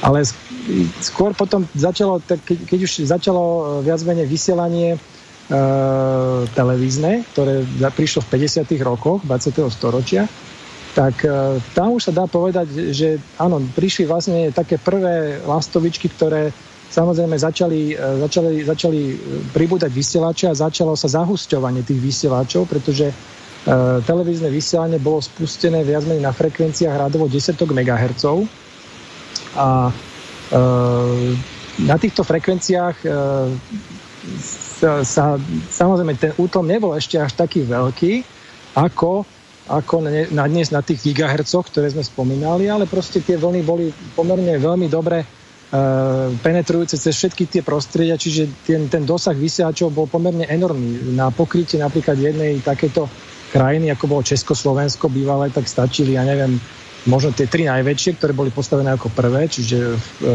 v Prahe, myslím, že v Bratislave a ešte neviem, či v Banskej Bystrici alebo v Košiciach. No, ten preslavený kamzik. Áno. Ale iba jedna vec, ale k tomu, čo hovoríte, že no. ono, e, pamätníci určite vedia, ako sa za oných čias prijímalo to úžasné čierno-biele vysielanie jediného a neskôr aj druhého nášho programu, e, kedy pokiaľ ste nemali správne nastavenú anténu, prípadne nechtiac o ňu manželka zakopla, tak ste potom celé hodiny nevedeli nastaviť e, vaše, vaše, vašu kvalitu ja prijímania toho signálu tak, aby ste mali z toho aspoň nejaký základný dobrý pocit. Áno, že máme obraz s duchmi. Tak, Bol tak dvojitý, bolo trojitý. niekoľko duchov, niekoľko, no proste to, to je, to, to je čosi pre dnešnú generáciu absolútne nepredstaviteľné, ale my, my, sme tým, my sme tým žili a vlastne to, čo hovoríte teraz, E, to boli ešte v rozsahu teda e, mega, hej, tam ešte sa bavíme o tomto. To desiatky mega, áno. Desiatky, desiatky megahercov, dnes už sa bavíme ale o gigahercoch a tým pádom samozrejme toto je to, čo sa tu deje, neustále to zvyšuje. E, na jednej strane síce stúpa tá kvalita, ktorú, ktorú sme schopní vnímať, a na druhej strane presne ako tí, ktorí letia v tom lietadle, nevnímajú, neuvedomujú si, že sú prakticky neustále vystavovaní tomu žiareniu, ktoré skúma pohyb toho samotného lietadla. A dokonca niekoľkokrát a mnohokrát počas toho letu aj z viacerých zdrojov, pretože sa objavuje na tom povestnom radari, ktorí majú nejakí tí, nejakí tí kontrolóri aj na viacerých letiskách, nie iba na jednom. To isté lietadlo, hej. Čiže to isté lietadlo je z viacerých smerov pozorované. Takže tieto, tieto vlny nás tu všetkých vlastne obklopujú, či sa nám to páči alebo nepáči. A do toho nebudem preskako preskakovať. A do tohoto všetkého nám neustále vstupujú ďalšie a ďalšie a nové frekvencie a nové, nové výkony. A všetci sa máme uspokojiť s tým, že nič nie je prirodzenejšie ako práve toto neustále ďalšie a ďalšie zasmo- zasmogovávanie elektromagnetické. Áno, ja by som vás možno doplnil, to bol celkom dobrý vstup. E, tie lietadla, áno, tie lietadla nie sú len, s, e, ako, nepracujú len s radarmi, samozrejme. Oni majú niečo také na palube ako odpovedač. Tak. Je to vlastne rádiové zariadenie, ktoré viac menej e, trvalo vysiela z, označenie lietadla, potom jeho polohu a jeho rýchlosť, jeho výšku. A viac menej toto zachytávajú mnoho pozemských staníc, ktoré potom to reprotujú aj na také stránky, napríklad Flyradar, to je áno, áno, áno, mnohí poznáme, jasné v reálnom čase tú informáciu a to vysielanie je tak silné, že pokiaľ to letadlo naozaj letí nad našim územím, tak je ho schopné zachytiť bežné mm, poviem, moje amatérske rádio, ktoré si naladíte na tú frekvenciu a dokážete ľahko dekodovať tie údaje. Hej. Čiže z výšky, ja neviem, 10-15 kilometrov je ten signál dostatočne silný na to, že ho chytíte na bežnú anténu. Hej. Takže už len to je napríklad zaujímavosť hej, u tohto, u tohto uh, systému. K tým lietadlám a gradárom ja tu mám článok, na forbes.com, že americká militári, to sú tie vojenské služby, sa obávajú, že či to môže poškodzovať pilotov, pretože sa zistilo, že o, radiácia v kokpite môže mať vplyv na mentálny úsudok pilotov a dokonca až natoľko negatívny, že môže spôsobiť zrutenie lietadla. Myslím, že v tom článku sa písalo o nejakých prípadoch, ktoré vyšetrujú, že až takéto negatívne dopady to malo. Prepačte, musím to komentovať. Doteraz som spával pomerne pokojne, teraz sa mi to bude dali výrazne lepšie. mňa, mňa v podstate napadlo počas toho, čo sme tu diskutovali, že ako a či sa líšia tie vojenské technológie tohto typu s tými verejnými, alebo či to teda postupuje, že nejaké vojenské, ktoré už sú zastralé, sa posunú do, tej, do toho civilného ja myslím, priestoru. Že toto je ten najprirodzenejší vývoj. No. A že či teda tam v rámci teda to, tej vojenskej oblasti, či tam sa e, zaoberajú tým, aké sú vplyvy. Ja myslím, že, že tam sa zaoberajú ešte skôr tým, ako, ako v tej civilnej sfére. Taký je váš názor? No, ja si myslím, že áno, že máte úplnú pravdu. Uh, v podstate vždy výskumy boli zamerané na to, že najskôr sa skúmalo e, armádna, armáda a potom sa skúmalo civily, takže to je, to je docela normálne. Hm? Takže ten výskum určite, by, určite bol vždy najprv v tých armádnych kruhoch. Boh vie prečo, to také nepochopiteľné. No ide o to, aby vojak prežil. No, vojak, e, vojak nám vydobie mier. Je to kvôli mieru. To kvôli mieru to je. A keď zle mieríš, tak je problém. Tak. No. Dobre, uh, no. No, ja, ja by som ešte možno, že my sme slúbili našim poslucháčom uh, aj to, že by sme uh, naozaj zhrnuli to, že čo nás čo na nás skáče v tých bežných domácnostiach. Počkaj, prepať pre istotu, aby sme ten priestor predsa len poskytli. No. Ak by niekto naozaj mal aj telefonickú otázku, čo si neviem pri tomto ani predstaviť, tak nám volajte do štúdia priamo na číslo 0951 485 385. Takže venovali sme sa tomu, že čo všetko na nás skáče teda v domácnosti z tých všetkých technológií, prípadne od e, technológií od susedov, e, blízkych či vzdialených, prípadne ešte nejakých tých operátorov rôznych iných firiem. A samozrejme aj zaujímavé by bolo to, že ako, čo vieme s tým urobiť v domácnosti, či vieme sa nejakým spôsobom e, ošetriť aspoň teda na tom malom priestore, nejak to vykryť, ne, nejak, proste nejaké praktické rady. Či niečo v tomto viete nám poradiť? No určite, e, tomu sa venujem už nejaký čas, takže uh, si myslím, že by sme niečo ako poradiť mohli.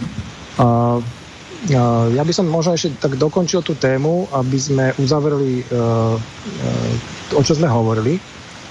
Bolo by, uh, samozrejme sme hovorili o tej histórii, že teda ako, nás, ako to postupne pribúdalo, ešte tam potom prišlo samozrejme aj to rozhlasové vysielanie FM, ktoré zase zväčšilo počet tých vysielačov a tak ďalej a tak ďalej.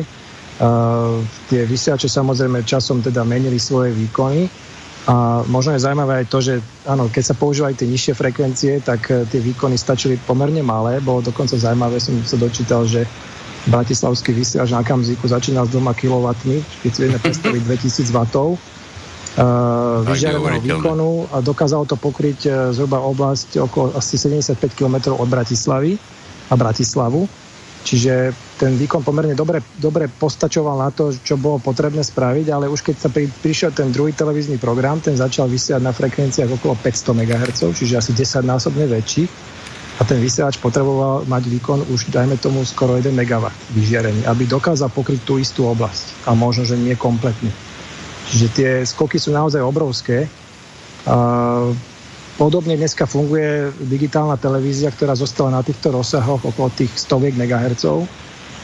Čiže tie výkony naozaj musia dostať také, aby skrátka ten dosah bol aspoň nejaký. Ale tu sa dosť častokrát porovnáva napríklad to, že, že kedy si nás toto ožarovalo ako populáciu, viac menej, že to boli obrovské výkony vysielačov a že v skutočnosti dnes čo máme okolo seba, mobilné siete e, v mestách napríklad, alebo aj na vidieku, že majú oveľa menšie výkony, ale skutočnosť je úplne iná. Skutočnosť treba povedať, tak ako to je.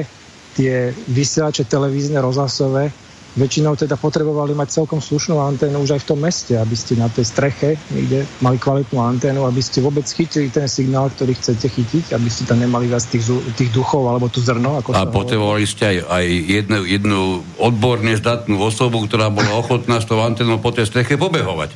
Presne tak. Presne tak. A, a dokonca, e, dokonca samozrejme aj na tie, tie rozhlasové vysielače, tie sú samozrejme rozmiestnené oveľa hustejšie a sú na nižších frekvenciách a preto nepotrebujete tú strešnú antenu. To treba povedať, hej? Tak. Čiže dokážete zachytiť ten rozhlas aj v byte, dajme tomu, aj ďaleko niekde v domčeku na vidieku, ale samozrejme dnešné, dnešná telekomunikačná technika pracuje na oveľa vyšších frekvenciách a teda musíme povedať to, že to sú už to sú jednotky gigahercov, alebo sú to možno e, takmer teda e, veľké stovky megahercov a tam už jednoducho tá tam tá strata toho signálu je naozaj obrovská a teda aby ste niečo chytili na zariadenie, ktoré máte doma, dajme tomu aj hoci aj v tom výťahu v tej bytovke, tak potrebujete mať tie výkony e, buď väčšie, alebo potrebujete mať tú sieť hustejšiu. Čiže tá sieť tých vysielačov, tak ako podobne pri tom druhom televíznom programe kedysi e, hodne narastla, tak e, to isté treba dneska spraviť aj vlastne u mobilných sietí. Čiže jednoducho pokiaľ pokiaľ tie, pokiaľ tie vysielače nebudú dostatočne výkonné alebo respektíve nebudú tak náhusto, tak jednoducho tým malým zariadením jednoducho tú vlnu nepríjmete a nebudete mať dostatočne dobrý signál. Uh, tuto by som možno nadviazal práve na tú vašu otázku, čo ste sa pýtali, že čo nás vlastne dnes doma ohrozuje, ohrozuje v úvodzovkách možno, uh, alebo nás obklopuje, a takisto aká je proti tomu nejaká tá ochrana. Tu si treba povedať, že teda tu by sme to mali rozdeliť na tie dva veľké fenomény, teda, že máme to nízkofrekvenčné žiarenie, ktoré pochádza teda z tých elektrických rozvodov alebo z vysokého napätia alebo e, z, ja neviem, z, z indukčných várnych platní. A máme to potom to rádio, radiofrekvenčné žiarenie, ktoré teda pochádza zo všetkých možných e, hračiek alebo prístrojov domácnosti, ktoré používame, častokrát aj z čiernej a možno aj bielej techniky. E, takže ja by som možno tak začal, keď súhlasíte, takže by sme začali napríklad tými rádiovými. Tie sú asi možno také markantnejšie alebo výraznejšie. Jasné, no, poďme, no. Tak, uh, dobre. Uh, Pán Bal, iba, iba teda... takúto vec. Nechajme si, nechajme si nejakých aspoň podľa môjho názoru aspoň 15 minút na nejaké otázky, lebo nám došli do štúdia, minimálne dobre. teda tieto mailové. Takže tak, aby sme o nejakej štvrť mali ten priestor na, na, tie, na tie otázky, dobre? A nejaké zhrnutie možno. Jasne. Ja by som, uh, teda, čo sa týka charakteristiky tých uh, radiofrekvenčných všetkých zariadení a tých zdrojov, ktoré máme dneska okolo seba, tak by som vypichol možno také najmarkantnejšie, tu by som to rozdiel zase na tie externé a na tie interné, ktoré máme doma a zase tie, ktoré sú vonku. Tie ex, tých externých, samozrejme, tu sme spomínali všetky možné rozhlasové televízne vysielače, plus vysielače mobilných sietí, ktorých je dneska naozaj neurekom. A samozrejme sú tu ešte stále tie radary na tých letiskách, to je tiež jedna z tých hlavných zdrojov. A potom sú to tie vnútorné zdroje, ktoré máme teda už, e, ktoré všetci poznáme. Myslím, že tam je najmarkantnejšie teda tá mikrovolná rúra, mobilný telefón, možno máme nejaké Wi-Fi, možno máme nejaký Bluetooth, používame na všetkých tých, e, na všetkých tých malých zariadeniach, náramkoch a tak ďalej a tak ďalej. Niekedy ešte sa môže stať, že manželka môže mať nejakú zvláštnu frekvenciu, alebo deti niekedy, alebo, alebo pes. tak ano. na odľahčenie. Nebo obojí. Áno. A voči, voči každému z toho sa dá nejakým spôsobom, uh, by sa dalo povedať, zamyslieť sa nad tým, že či sa nemôžeme nejakým spôsobom aspoň toho čiastočne strániť, lebo isté, že je tu nejaká taká, taká, taká taký predpoklad, že by naozaj tieto buď rádiové polia, alebo teda nízkofrekvenčné polia mohli mať nejaký nežiaducí dlhodobý, v dlhodobom horizonte nejaký účinok, tak e, do istej miery sa teda dá voči tomu chrániť už aj takto doma, napríklad keď môžeme nejakú malú zmenu spraviť, ktorú, ktorú môžeme spraviť hneď, tak ju správme. A e, je, je to určite jednoduchšie riešenie, ako robiť nejakú veľmi zložitú operáciu na dome alebo na byte. Takže do tej, do tej skupiny tých vnútorných zdrojov, tam myslím, že, tam je to, myslím, že to riešenie je veľmi jednoduché. Vo väčšine prípadov, e, pokiaľ teda nechceme byť exponovaní nejako veľmi výrazne, že, by sme, že by sme teda e, naozaj chceli žiť v mikrovlnej rúre doslova v úvodzovkách, tak e, vieme obmedziť to, že napríklad tie zariadenia vôbec nepoužívame. Ale už keď ich chceme používať, tak napríklad u tých, u tých telefónov samozrejme tam tam je viacero možností, ako sa proti tomu nejakým spôsobom dá e, bojovať, aby sme sa teda čo najmenej exponovali. E, jedno z výrazných možností je to, aby sme používali ten telefón hlavne tam, kde je dobrý signál, teda kde je dobré pokrytie, hlavne teda, kde je dobrý signál práve z tých e, základňových staníc tej mobilnej siete. Čím teda lepší signál, tak tým ten telefón potrebuje dosiahnuť menší výkon tým pádom nás menej ožiari. Hej. To je, je, to tak, je to taký jednoduchý vzťah. A toto súvisí s tými jednotkami SAR? Súvisí to aj s jednotkami SAR. A to sme, to sme síce nespomenuli, ale spomenieme. Teda SAR, ktorý, sa, ktorý vlastne predstavuje určitý pomer, pomer teda, e, toho výkonu, ktorý bude absorbovaný nejakým tkanivom. Je to jednotka, ktorá bola vlastne vymyslená preto, aby sme vedeli popísať tie obrovské, e, by som povedal, intenzity alebo tie hustoty toho výkonu, pri tom, pri tom eh, veľmi blízkom kontakte s nejakým tkanivom, kde už dochádza reálne možno k nejakému ohrevu pri tom používaní. Hoci hm. minimálnemu, ale dochádza. To, ten SAR, to číslo, ktoré viac menej predstavuje teda určitú tú formu teda tej ako keby intenzity, tak uh, uh, je u viacerých zariadení rôzny. To znamená, že môžeme povedať, že jeden telefón môže mať úplne diametrálne odlišný SAR, SAR hodnotu ako ten druhý. E, môže to byť dokonca, on sa to väčšinou udáva vo vatoch na kilogram a je to teda predstava taká, že e, dajme tomu, že 1 watt na kilogram e, je už pomerne vysoká, vysoké číslo, ale napríklad tých 0,2 W na kilogram nemusí byť až tak, tak, tak, tak závažne vysoké číslo. Čiže keď si to zoberiete, tak ten jeden telefón môže mať tých 0,2, ten druhý môže mať dokonca 1,5 alebo až 4. Je závis, závisí naozaj na tom, ako sú, ako sú navrhnuté tie samotné telefóny, ich, ich, ich vnútro, ich viac menej to e, umiestnenie antén a tak ďalej voči tomu, ako sa používajú, čiže voči tomu človeku. A ako sú nastavené ale... limity? Že aká je povolená hranica SARu? SARu u nás je povolená hranica 2 W na kilogram na 1 gram kaniva. Vo Spojených štátoch a v tých amerických krajinách je to trošku inak postavené. Tam je to na, väčšej, na väčšiu e, e, váhu tkaniva menšia hodnota. Ale je to v podstate identické, dá sa povedať, že ekvivalentné. Len potom by ste ešte asi mohli spomenúť aj to, že výrobca mobilu uvádza hodnotu SAR vo vzdialenosti 5 alebo niekoľko centimetrov od hlavy, centimetr od hlavy Áno. Že tá hodnota je definovaná v tejto vzdialenosti. Áno, e, tak tá hodnota, tá, ten limit je definovaný všeobecne, ale čo sa týka samozrejme jednotlivých zariadení, tak e samozrejme výrobcovia si to nejakým spôsobom možno zľahčujú alebo proste e, tú situáciu, aby mohli dodržať ten stanovený limit.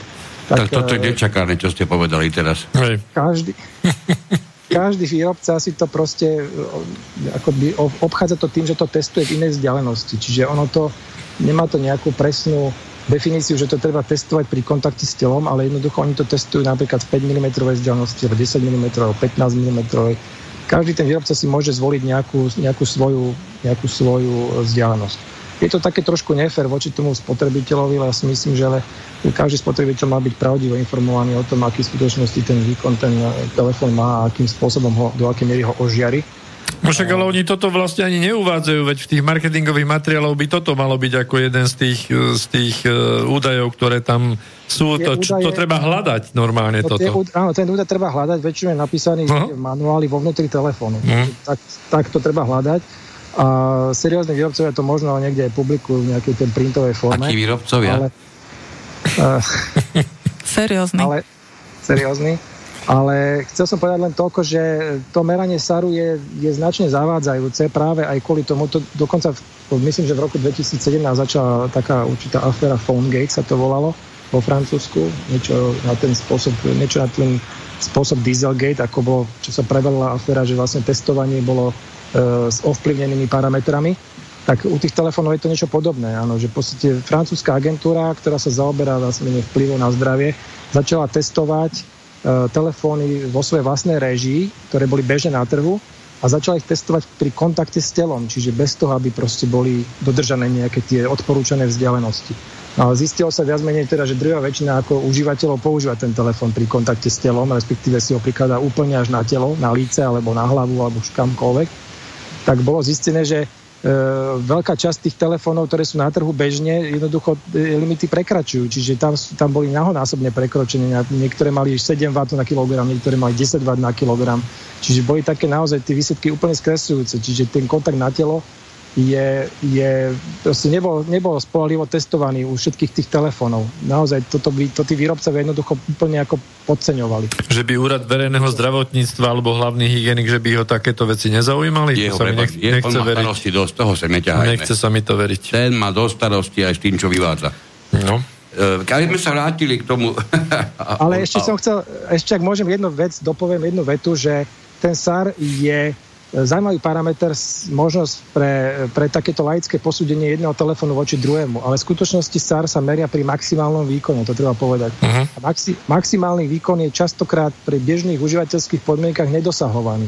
To znamená, že e, ten maximálny výkon v skutočnosti môžeme si predstaviť, že sme niekde na lazoch a odtiaľ sa potrebujeme dovolať, tak uh-huh. áno, vtedy by sme uh-huh. boli exponovaní, dostali by sme to číslo SARu také, aké naozaj ten telefón má napísané, ale v skutočnosti telefón, ktorý má zlý SAR, môže byť v tom optimálnom režime oveľa lepší ako ten mm-hmm. telefón, ktorý má lepší SAR. A, a skrátka, v tom optimálnom režime nás viac exponuje. Ja to, sa... to je naozaj taká hádanka. E, ja to, len trošku prak, praktického života do toho, čo ste hovorili. E, to teda znamená, že pokiaľ sa dá, iba zopakujem pre istotu, používať mobil e, v tých miestach, kde je čo najlepší signál Čím je signál horší, tým je ten negatívny dopad na telo vyšší. Hej? To, toto, toto sme si dnes vyjasnili, dokonca aj mne to je jasné, čo je absolútne nečakané. a predpokladám, že aj poslucháčovi, ktorý doteraz možno mal problém zachytiť tie jednotlivé e, veci, ktoré ste hovorili, teraz predpokladám, že spozornil, lebo toto sa dá naozaj pochopiť. Takže pokiaľ by sme chceli štandardne, nedaj Boh, dlhodobo používať mobil na miestach, kde máme veľmi zlý signál, zároveň robíme veľmi, veľmi zlý signál vlastnému telu. Hej, toto proste platí, toto je rovnica. Hej? To je rovnica, áno. Výborne. To inak znamená, toho, čo ste hovorili, že tí, ako napríklad ja, ktorí používajú často mobil tak, že ho nemajú priložený k uchu, ale majú rôzne e, sluchátka a podobne, takéto pomôcky, a ja neviem, ak som nejako intuitívne vycítil, že ideálne bude ten mobil, keď bude čo najďalej odo mňa, tak ten dopad by mal byť ďaleko lepší, keď to tak nazveme tak hlúpo, ďaleko lepší a menší, ako v prípade, keď ten, keď ten mobil som schopný ako mnohí manažeri mať pri uchu aj desiatky hodín v jednom týždni, možno že stovky hodín. Ja len takú poznámku, že pozor na bezdrôtové slúchadlá. Hm. Pán Bale vysvetlí prečo. Nehovorím o, drô- o drôtových v mojom prípade. Čiže toto je lepšie telefonovanie, ako mať ten telefon priamo na uchu, hej? Áno, poviem ešte, poviem možno 5 vied, ktoré sú veľmi zásadné pri tom používaní telefónu. Uh, čo som ja z vlastnej skúsenosti veľa meriam, takže sa mi to potvrdilo a môžem to ako v podstate veľmi, veľmi hodne odporučiť. Pri použití telefónu je tam veľa, veľa parametrov, ktoré, sa da, ktoré ovplyvňujú vlastne tú samotnú expozíciu. Jednak je to to, čo sme hovorili, že teda samozrejme čím lepšie pokrytie signálom, tak tým menší výkon toho telefónu, tým menšia expozícia. Ale pozor, pokiaľ budete používať tie, bezdro, tie drôtové slúchadlá, tie ktoré majú ešte tie kábliky normálne k uchu, tak vlastne tým, že, ho pri, tým, že ich pripojíte do toho telefónu, tak viac menej urobíte takú predloženú anténu, anténu. tomu telefónu. Čiže tie, tie, celý ten kábel tých slúchadiel a vlastne až do vášho ucha je viac menej stále ako anténa a tá, tie mikrovlny sa ešte celkom dobre šíria po tom kábli. No ďakujem, to som chcel počuť určite. Takže určite v tomto prípade je lepšie radšej dať ten telefón ďalej od seba a použiť hlasitý hovor, vlastne ako, použiť, mhm. ako použiť drôtové slúchadlá a niektorí to majú naozaj e, v ušiach celý deň, takže to je, to je by som povedal, že to je ako taká žiadna pomocka skoro a... Tu sedí jeden taký vedľa mňa, tak 8 hodín denne má tie sluchátka, chodí s nimi a no, áno, fajn.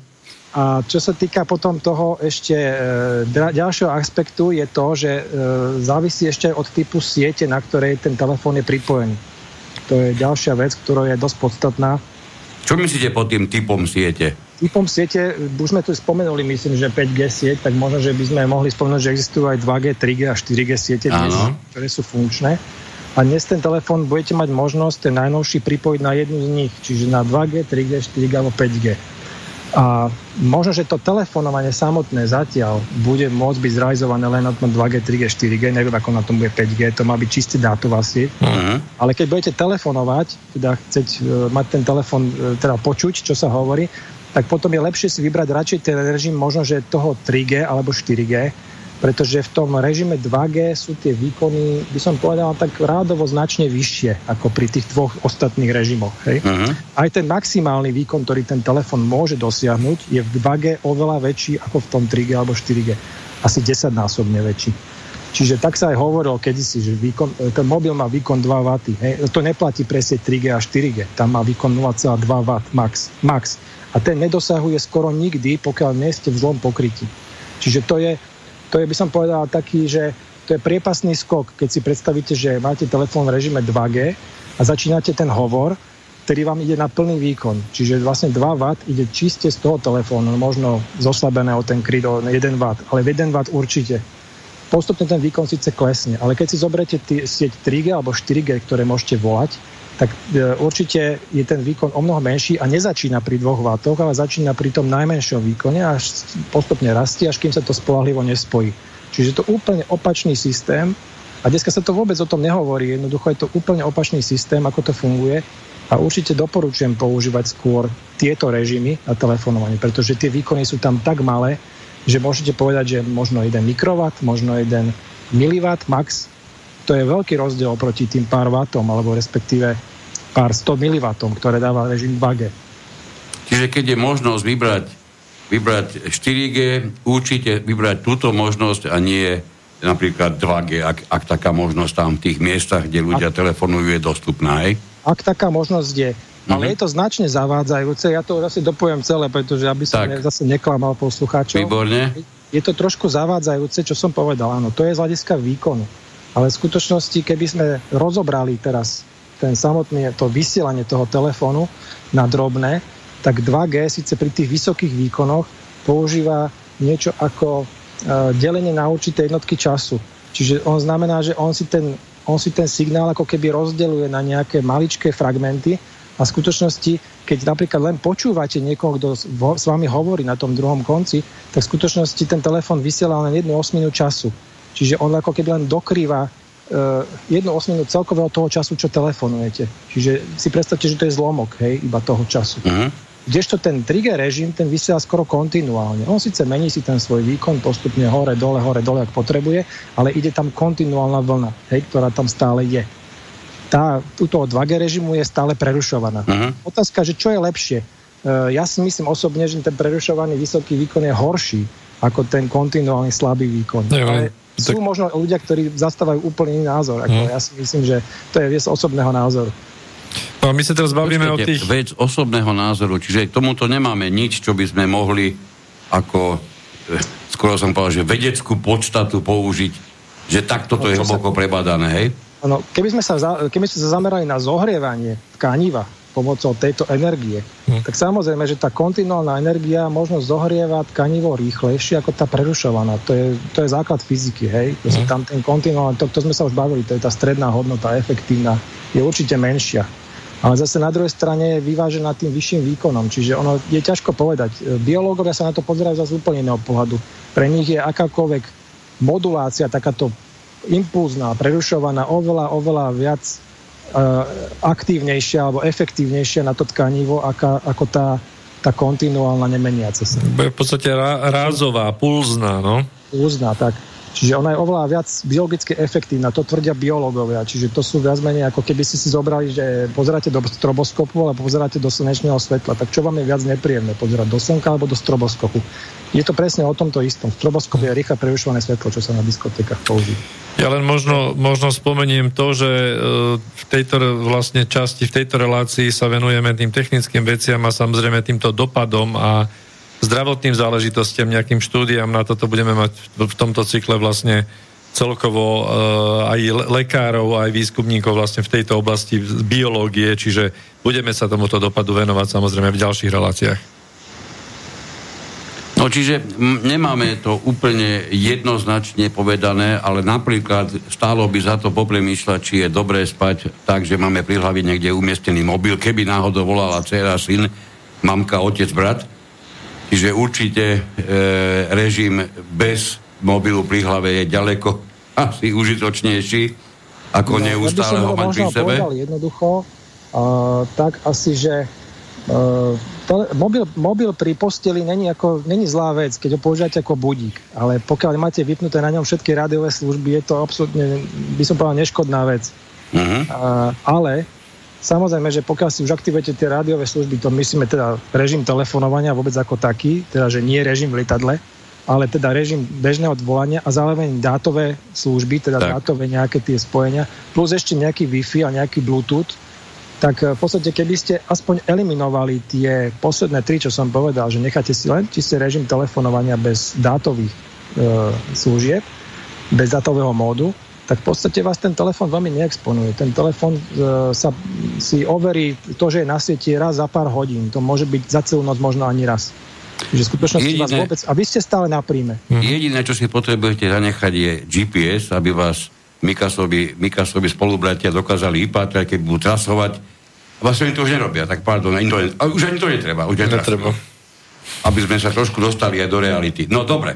Čiže toto máme jasné a takisto, ak som to pochopil správne, a teraz mi to potvrdte alebo naopak vyvráťte, tí, čo s obľubou telefonujú tak, že e, telefonujú ešte aj vo výťahu, vlastne robia úplne najhoršie, lebo tam ten príjem je najhorší a tým pádom samotný výkon toho, toho mobilu musí stúpať. Mimochodom, pri tomto ale jednu vec ešte poviem. Ja si to všímam, totiž to mi sa to iskrát stalo, že som hovor musel realizovať aj e, počas toho, čo som cestoval vo výťahu a naozaj je jednoznačne platné. A z toho to je vidieť, že, tá, že ten vývoj je aj, mm, aj voľným okom sledovateľný. Pred pár rokmi, poviem možno pred 6-7 rokmi, ako náhle som vstúpil do výťahu, nebolo možné sa viacej venovať nejakému rozhovoru. Dnes kľudne prejdem niekoľko poschodí a telefonický hovor, tak povedať, nespadne. Hej? Dokonca sa mi x stalo, že mi vôbec nespadol počas telefonovania. Vo výťahu to pred tými pár rokmi bolo nepredstaviteľné. No a to ste presne teraz udreli na tú strunu, čo som chcel povedať ako poslednú vetu, že samozrejme alfa omega toho pokrytia je samozrejme to, že existuje veľa, veľa, veľa a ešte raz veľa základňových staníc vo vašom okolí, hm. ktoré stále len pribúdajú, pribúdajú, a, pribúdajú a zahustujú. Uh-huh. To znamená, že to, čo stačilo na 2G sieť, v podstate na bežné telefonovanie, bolo, stačilo, aby bolo na území Bratislavy, poviem, aby to bolo obrazné. E, stačilo možno, aby existovalo 100 základňových staníc, tak to bolo, tá sieť fungovala. Ale dnes by ste na to isté územie potrebovali možno 10 násobok. Hej? Čiže to je presne to, čo je, čo je tá pridaná hodnota toho. Hej? Keď chcete spúšťať viacero sietí a chcete, aby tam bežali rýchle dáta, tak skrátka to spojenie musí byť o to lepšie a o to kvalitnejšie. No a čo som chcel ešte tým na záver povedať, že vás menej to, že sa zaoberáme tým, že tá expozícia z toho telefónu, že je markantná, najmarkantnejšia možno za celý ten náš život, tak e, není to tak celkom pravda. Je, bola urobená veľmi zaujímavá štúdia ešte pred troma rokmi vo svete, dokonca v Koreji, kde to bolo vyslovene, ako sa to tam hodilo, viac menej povedať. A táto, táto štúdia preukázala, že 70% celej expozície, ktorú dostaneme z tých všetkých rádiových e, vysielačov a z týchto mikrovlných zdrojov, tvoria práve bázové stanice mobilnej siete, ktoré sú všade okolo nás. Takže viac menej ten, ten uh, samotný telefón je, bol tam možno nejakých 15%, ale ten telefón používate sporadicky. Ten telefón nepoužívate stále, nepoužívate ho pri tých intenzitách, ktoré sú tam stále. V skutočnosti tam ten markantný zdroj je vlastne to, to takéto elektromagnetické pozadie, ktoré je stále okolo nás. Tie veže sú vlastne, tam stále, hej tak. Tie, ktoré tvorí tá sieť, presne tak. Čiže to je to, je to čo nás najviac exponuje. A otázka dnes ešte... Áno, nech sa páči. Dnes, dnes už bohužiaľ tie expozície, ktoré sú teda... Niekto má to šťastie, že má naozaj základňové stanice nedaleko seba, tak tam sú tie e, intenzity alebo teda hustoty výkonu sú tam e, tak vysoké, že naozaj prekračujú aj tú hustotu výkonu toho telefónu. Čiže on v podstate, keď ten človek tam telefonuje, tak on nerozoznáva, že či telefonuje alebo nie. Jeho telo to viac menej nemá ako rozoznať. Ono je v podstate stále trvale ponorené v tej určitej hladine tej expozície, ktorá tam stále je aj o mnoho vyššia, čiže si to môže predstaviť, že celoživotne vlastne telefonuje. To je proste ten, ten, ten fenomén už dneska. Čiže tí, ktorí e, veľakrát e, z nepochopiteľných ekonomických dôvodov vyjadrujú súhlas s inštaláciou takejto, takéhoto vysielača či antény na svojej streche obytného domu alebo teda bytového domu, tí môžeme kľudne povedať, že prakticky nevedia, čo robia a preto ich nebudeme radšej ani súdiť keď niekto dá súhlas na také niečo, tak urobiť to za nejakým účelom. Tak, eh, za, účelom za účelom budete prekvapení peňazí. Peňaží peníze. To ste nečakali. Áno, áno. Hm. Je to tak, hoci sa to tak nemusí zdať, ale je to tak možno, hej. Dobre, Petra ešte niečo má a potom sa dáme na tie maily. Ja ešte mám jeden tip pre ľudí, ktorí potrebujú mať v mobile zapnuté internet, Wi-Fi cez deň je, existuje taký kábel, ktorým, sa pripojí, ktorým si pripojíte mobil do internetovej siete. O, volá sa to, že adapter pre pripojenie mobilu k počítačovej sieti. Je to redukcia USB na gigabit Ethernet. Pretože predstavme si teraz nejakú, nejakého úradníka, nejakú úradničku, ktorá sedí 4 hodiny v kancelárii a má vedľa seba na stole zapnutý mobil s Wi-Fi internetom Kľudne, keď ten mobil sa nehýbe, môže byť pripojený káblom. Potom ide na obed, pozrie si nejaké správy, vtedy teda sa asi nevyhne tomu, že to musí ísť vzduchom, ale potom sa znovu na 4 hodiny vráti do kancelárie a znovu ten mobil sa nehýbe a leží 4 hodiny na stole pracovnom. Takže v takýchto prípadoch by som odporúčila to prepojiť káblom na internet. Uh-huh. Tam, kde sa dá na miesto, na miesto Wi-Fi používať káble, to je asi dosť známe, ale treba to radšej povedať. Hej, hej, treba to. Tam, kde je to možné. Dobre. Milo sa nás pýta. Dobrý večer. Mňa zaujíma frekvenčný rozsah zvuku od do hercov a doplnil do toho basy, stredy a výšky, ak to teda správne, správne chápem, čo napísal, lebo napísal to v takých zaujímavejších skratkách. To sú uh, Čiže hudobné. zaujíma ho frekvenčný rozsah zvuku e, pri, pri týchto basoch a tak ďalej, pokiaľ ide o herce. To je to No, mechanické vlnenie. E, To je mechanické vlnenie, áno, tak e, možno by sme to mohli priblížiť, aby sme konkrétne hovorili teda o číslach. Tak e, to, čo človek bežne počuje, čo človek, ešte raz prizvukujem, počuje, je zhruba od 20 Hz, to sú tie najväčšie basy, to sú tie najvä, najhlbšie tóny, Mhm. až po 20 kHz, po tie asi najvyššie tóny. A s vekom to tá, tá schopnosť klesa. A presne, a vekom Lebo sa posúva. Tá sa posúva, čiže takí 50 už počujú maximálne možno tých 12 kHz, to je to dosť veľký úbytok. A možno, že tí 80 tí už počujú ledva tých 8 kHz. To je ako také normálne starnutie ucha. Potom tu sú ešte frekvencie, ktoré sú tzv. infra, to sú tie všetky, ktoré sú pod 20. Tie vnímate už v podstate lepšie tým, tým hmatom. Ehm, určite sa s tým niekto aj stretol, možno, že sú takí poslucháči, ktorí sú na, naozaj na toto napríklad precitliveli. Ja, som, ja poznám pár takých ľudí, ktorým proste vy- vyslovene vadí infra a majú z toho totálne migrény. Sú také veci, že to počujú, že to vnímajú. Nie, že počujú, oni to vnímajú. Ja poznám ľudí, ktorí nemôžu, nemôžu chodiť na koncerty, nie kvôli intenzite, ale kvôli tým basom. Kvôli tým basom, no. A potom sú samozrejme e, ešte živé tvory na Zemi, ktoré počujú aj, e, aj iné rozsahy, nielen teda ako my, ale počujú aj oveľa vyššie to napríklad tie netopiere dokážu dokonca, tuším, som čítal až do nejakých, e, do nejakých rádovo 100 kHz, dokážu orientovať. No, takže ako ten, ten, ten, ten rozsah je pomerne vysoký, ale zase na druhej strane, čo sa týka tých samotných mechanických vln, tam ten rozsah je značne obmedzený. Samozrejme, že že teda sme tam limitovaní nejakou tou teda schopnosťou to vnímať. Tak ďalší mail máme. Máme trošku, trošku, trošku rozsiahlejší od Juraja, ale skúsme. Nie je úplne mm, zaradený do celej problematiky, ale týka sa frekvencie a tá je dnes primárna. E, píše, v súčasnosti nás straší koronová pandémia. Čítal som, že vírusy, ale aj baktérie sa dajú ničiť rádiofrekvenčne. Je to spôsobené rezonančnými frekvenciami. Prišiel na to americký vedec dr. Raymond Rife pri vývoji špeciálneho mikroskopu na klasickej optickej báze. E, prišiel na to, že ožarovanie vírusov, pardon, ožarovaním vírusov určitými frekvenciami dochádza k ich rozkmitaniu až nakoniec zničeniu rezonančnou frekvenciou. Tieto frekvencie sú pre každý vírus rôzne. E, čítal som aj tabulky s frekvenciami, ktoré sa pohybujú rádovo v megahercoch. E, v diele tohoto vedca pokračuje aj doktorka Klárková. Údajne je to účinný spôsob ničenia vírusov. Viete niečo o tomto bližšie?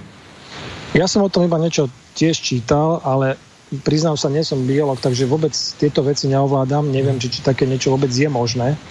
To by už nám vedeli možno povedať iní e, odborníci. V zásade dá sa to asi predstaviť, že by to malo fungovať. No ja viem o germicidných lampách, ale tie fungujú na iných frekvenciách. Ale sú frekvenčné prístroje aj diagnostické, aj, aj rôzne, na, na rôzne parazity, čiže organizmy na to určite reagujú a veď kon, konec koncov mechanickou vlnou, keď sa dala zbúrať stena Jericha, tak sa dá s tým zbúrať stena aj nejakého mikroorganizmu. Áno, áno, určite. No. A ja si Tak myslím. mecha- mechanická vlna je jedna vec, ale otázka je, čo tá automatická. Tá automatická Mhm. je predsa trošku iného charakteru. A možno, že málo ľudí vie, že ultrazvuk je bežná mechanická vlna. Hej, to je Mhm. tiež viac menej rozkmitávanie e, tkaní smerom do hĺbky mechanickou vlnou. Hej. Hej. Ale už tie ostatné diagnostické metódy sú už automatické. Dobre, Vlado nám písal, dobrý večer, asi sa hlúpo pýtam, ale keď už hovoríte o vlnení vo váku, vlnenie je definované ako vlnenie prostredia vyvolané nejakým zdrojom. Elektromagnetické vlnenie je teda aj zdrojom, aj prostredím, alebo existuje ten kontroverzný éter či temná hmota, ktorá sa rozvlní. To je otázka. Uha, no. Temná hmota neviem, ale uh, ako, ako ešte raz znela tá, znela tá prvá veta toho posluchača? E, že mm, vlnenie je definované ako vlnenie prostredia vyvolané nejakým zdrojom. A to hovoril v súvislosti, alebo písal v súvislosti s vlnením vo váku. A tvrdí ďalej, že elektromagnetické vlnenie je teda aj zdrojom, aj prostredím. Prostredím. No, d- d- ja by som k tomu možno toľko povedal, že tu je, tu je, ja vnímam v tejto oblasti, lebo trošku sa tomu venujem, dve také skupiny ľudí, ktorí jedna tvrdí, že e, pokiaľ máme naozaj sné vákum, kde nie sú žiadne častice, takže tam sa nemôže nič šíriť, hej, lebo nemá, nemá sa čo rozkmitať. Toto asi myslí tam ten, ten autor tej otázky. Čiže, čiže v podstate chce naznačiť zrejme, že, sa, že nie je možné, aby sa šírilo elektromagnetické vlnenie vákuom. A to sú, to sú také zložitejšie už otázky, myslím. No, môže byť. No, uh, elektromagnetické vlnenie sa určite šíri vákuom. To je dôkazom je svetlo. Hej? To, uh-huh. to vieme určite, takisto teplo. Uh-huh. Uh, tak uh, v podstate aj, aj ostatné druhy žiarenia, ako sú ionizačné, hej, ionizujúce, napríklad gamma žiarenie, ktoré vlastne pochádza z hlbokého vesmíru, častokrát takisto sa šíri vákuom. Takže všade je vákuum v týchto, v týchto veciach a všade sa to šíri vákuom. Tá rýchlosť toho svetla je dosahovaná práve v tom váku takisto. Takže tam to sú základné vlastnosti, základné poznatky z fyziky. OK. Máme Dobre. ďalšiu otázku ešte? Juraj, ešte raz, vysvetlite prosím aj DABA vysielanie. To dnes využíva bývalé televízne pásmo 174 až 240 MHz. Áno, e, DAB vysielanie v podstate je, digitálne vysielanie rozhlasu. Je to e, na princípe, teda, e, ako sme spomínali, digitálna televízia vysiela to podobným princípom. Je to viac menej e, založené na tom, že e, tá informácia sa teda, tá, tie zvukové informácie sa za, teda kódujú digitálne do nejakého multiplexu. Multiplex je teda nejaký ten, nejaký ten frekvenčný rozsah, referenčné pásmo, na ktorom sa potom nanášajú na jednotlivé nosné. Hovorím to veľmi tak zrýchlene, pretože sme neopomenuli vôbec tieto veci, ale možno to poslucháčovi niečo povie, keď to takto skrátka poviem. E, Tá, frekvenc, tá frekvencia je e, vybratá práve kvôli tomu týchto nižších pásmach, aby teda to šírenie bolo lepšie, aby tie, ten výkon napríklad e, teda nemusel byť až tak veľký e, ako u tých televíznych vysielačov, pretože tých potrebujeme zďaleka väčšie množstvo. Tých rozhlasových nám stačí aj e, stačí na to pokrytie krajiny a oveľa menej. Neviem, čo by som ešte k tomu viac dodal. Je to v podstate podobný princíp a je podobná modulácia, ako sa používa u digitálnej televízie. Uh, ďakujeme. Ja by som ešte chcel sa možno vrátiť trochu k tomu, že sme v rámci tej domácnosti sa, sme sa zavesili len, len na tie mobilné smart telefóny, ale nejaké tie iné spotreby, čiže proste chladnička napríklad vrčí v kuse, televízor ide stále. Aj mikrovlnka je používaná všeličo. často. No to, To tiež sa nepovažuje za veľmi šťastné riešenie. napríklad. Čiže ktoré iné sú také významné? Uh, z tých nízkofrekvenčných, z tej bielej techniky napríklad, hej? Mhm. No, tam sme, tam, sme, tam sme postupne, tam sme v podstate, nepovedali sme uh, o tomto veľa, samozrejme nestihli sme pre krátkosť času, ale tie významné sú práve v tom, že ako sme spomínali, tie elektrické, v podstate bežné elektrické rozvody, ktoré nám produkujú najväčšie polia. Mhm. A z toho napríklad, čo ľudí napríklad najviac e, väčšinou zaujíma, je napríklad podlahové kúrenie. To je jeden taký veľký plošný zdroj, ktorý naozaj teda vytvára pomerne veľké e, polia okolo seba, pretože je, je teda elektricky napájaný. Potom sú to samozrejme táto biela technika. Častokrát chladnička není až taký veľký problém, pretože závisí od príkonu. Čím väčší príkon, tak tým väčšie polia sa vytvárajú. To znamená, že e, poviem sušička alebo práčka alebo sporák elektrický majú tie e, polia okolo seba o mnoho väčšie. A teraz nehovorím všeobecne o tých elektromagnetických poliach, ale o magnetických poliach. Pretože magnetické polia sú vlastne jedna z tých domén, ktorá pri týchto nízkych frekvenciách vlastne vystupuje ako osobitná zložka. Sú elektrické polia a sú magnetické polia. A tie magnetické polia sú možno preto také zaujímavé, že, že e, jednoducho prechádzajú bez problémov našim telom. E, My nemáme žiadny magnetický, ferromagnetický materiál, ktorý by tomu bránil vo našom tele, ale skrátka prejdú skrz. a tam môžu vyvolávať proste akékoľvek, e, akékoľvek e, in, indukovať akékoľvek napätia, ktoré už môžu byť, teda pôsobiť priamo v tých vnútorných orgánoch.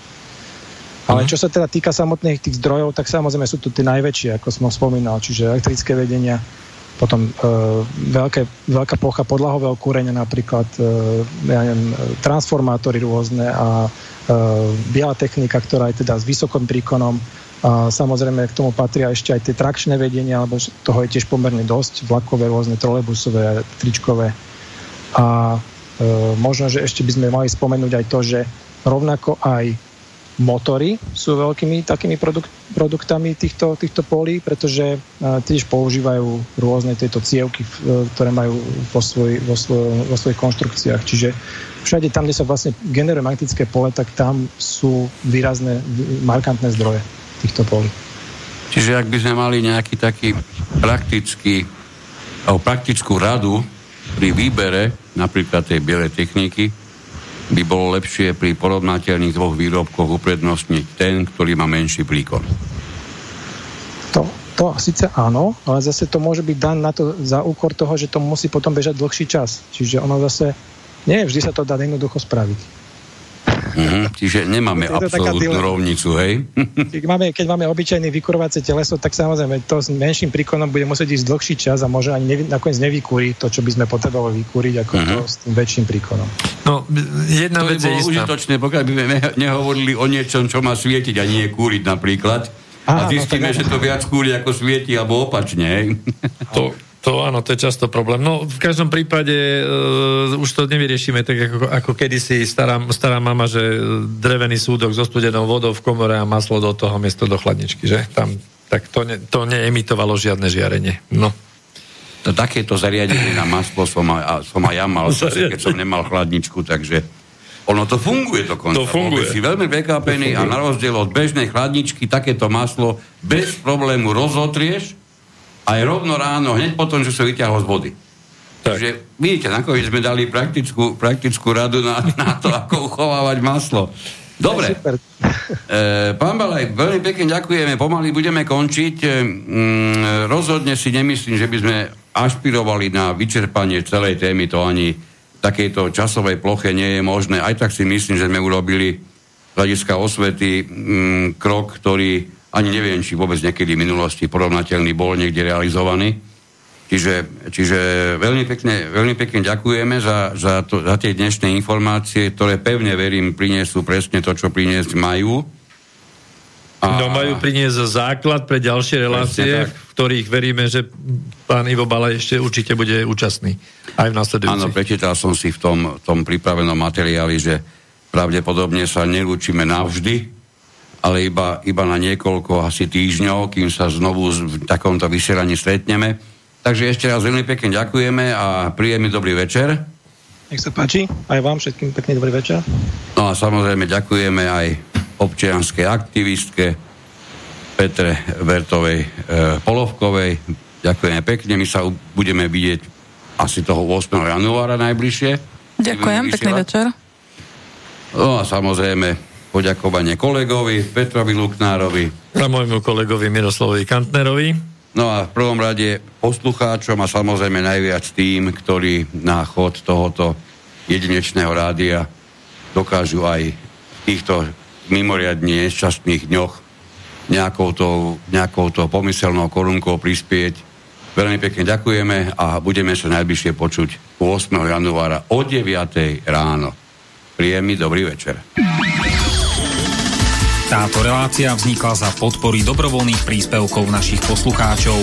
I ty sa k ním môžeš pridať. Viac informácií nájdeš na www.slobodnyvysielac.sk Ďakujeme.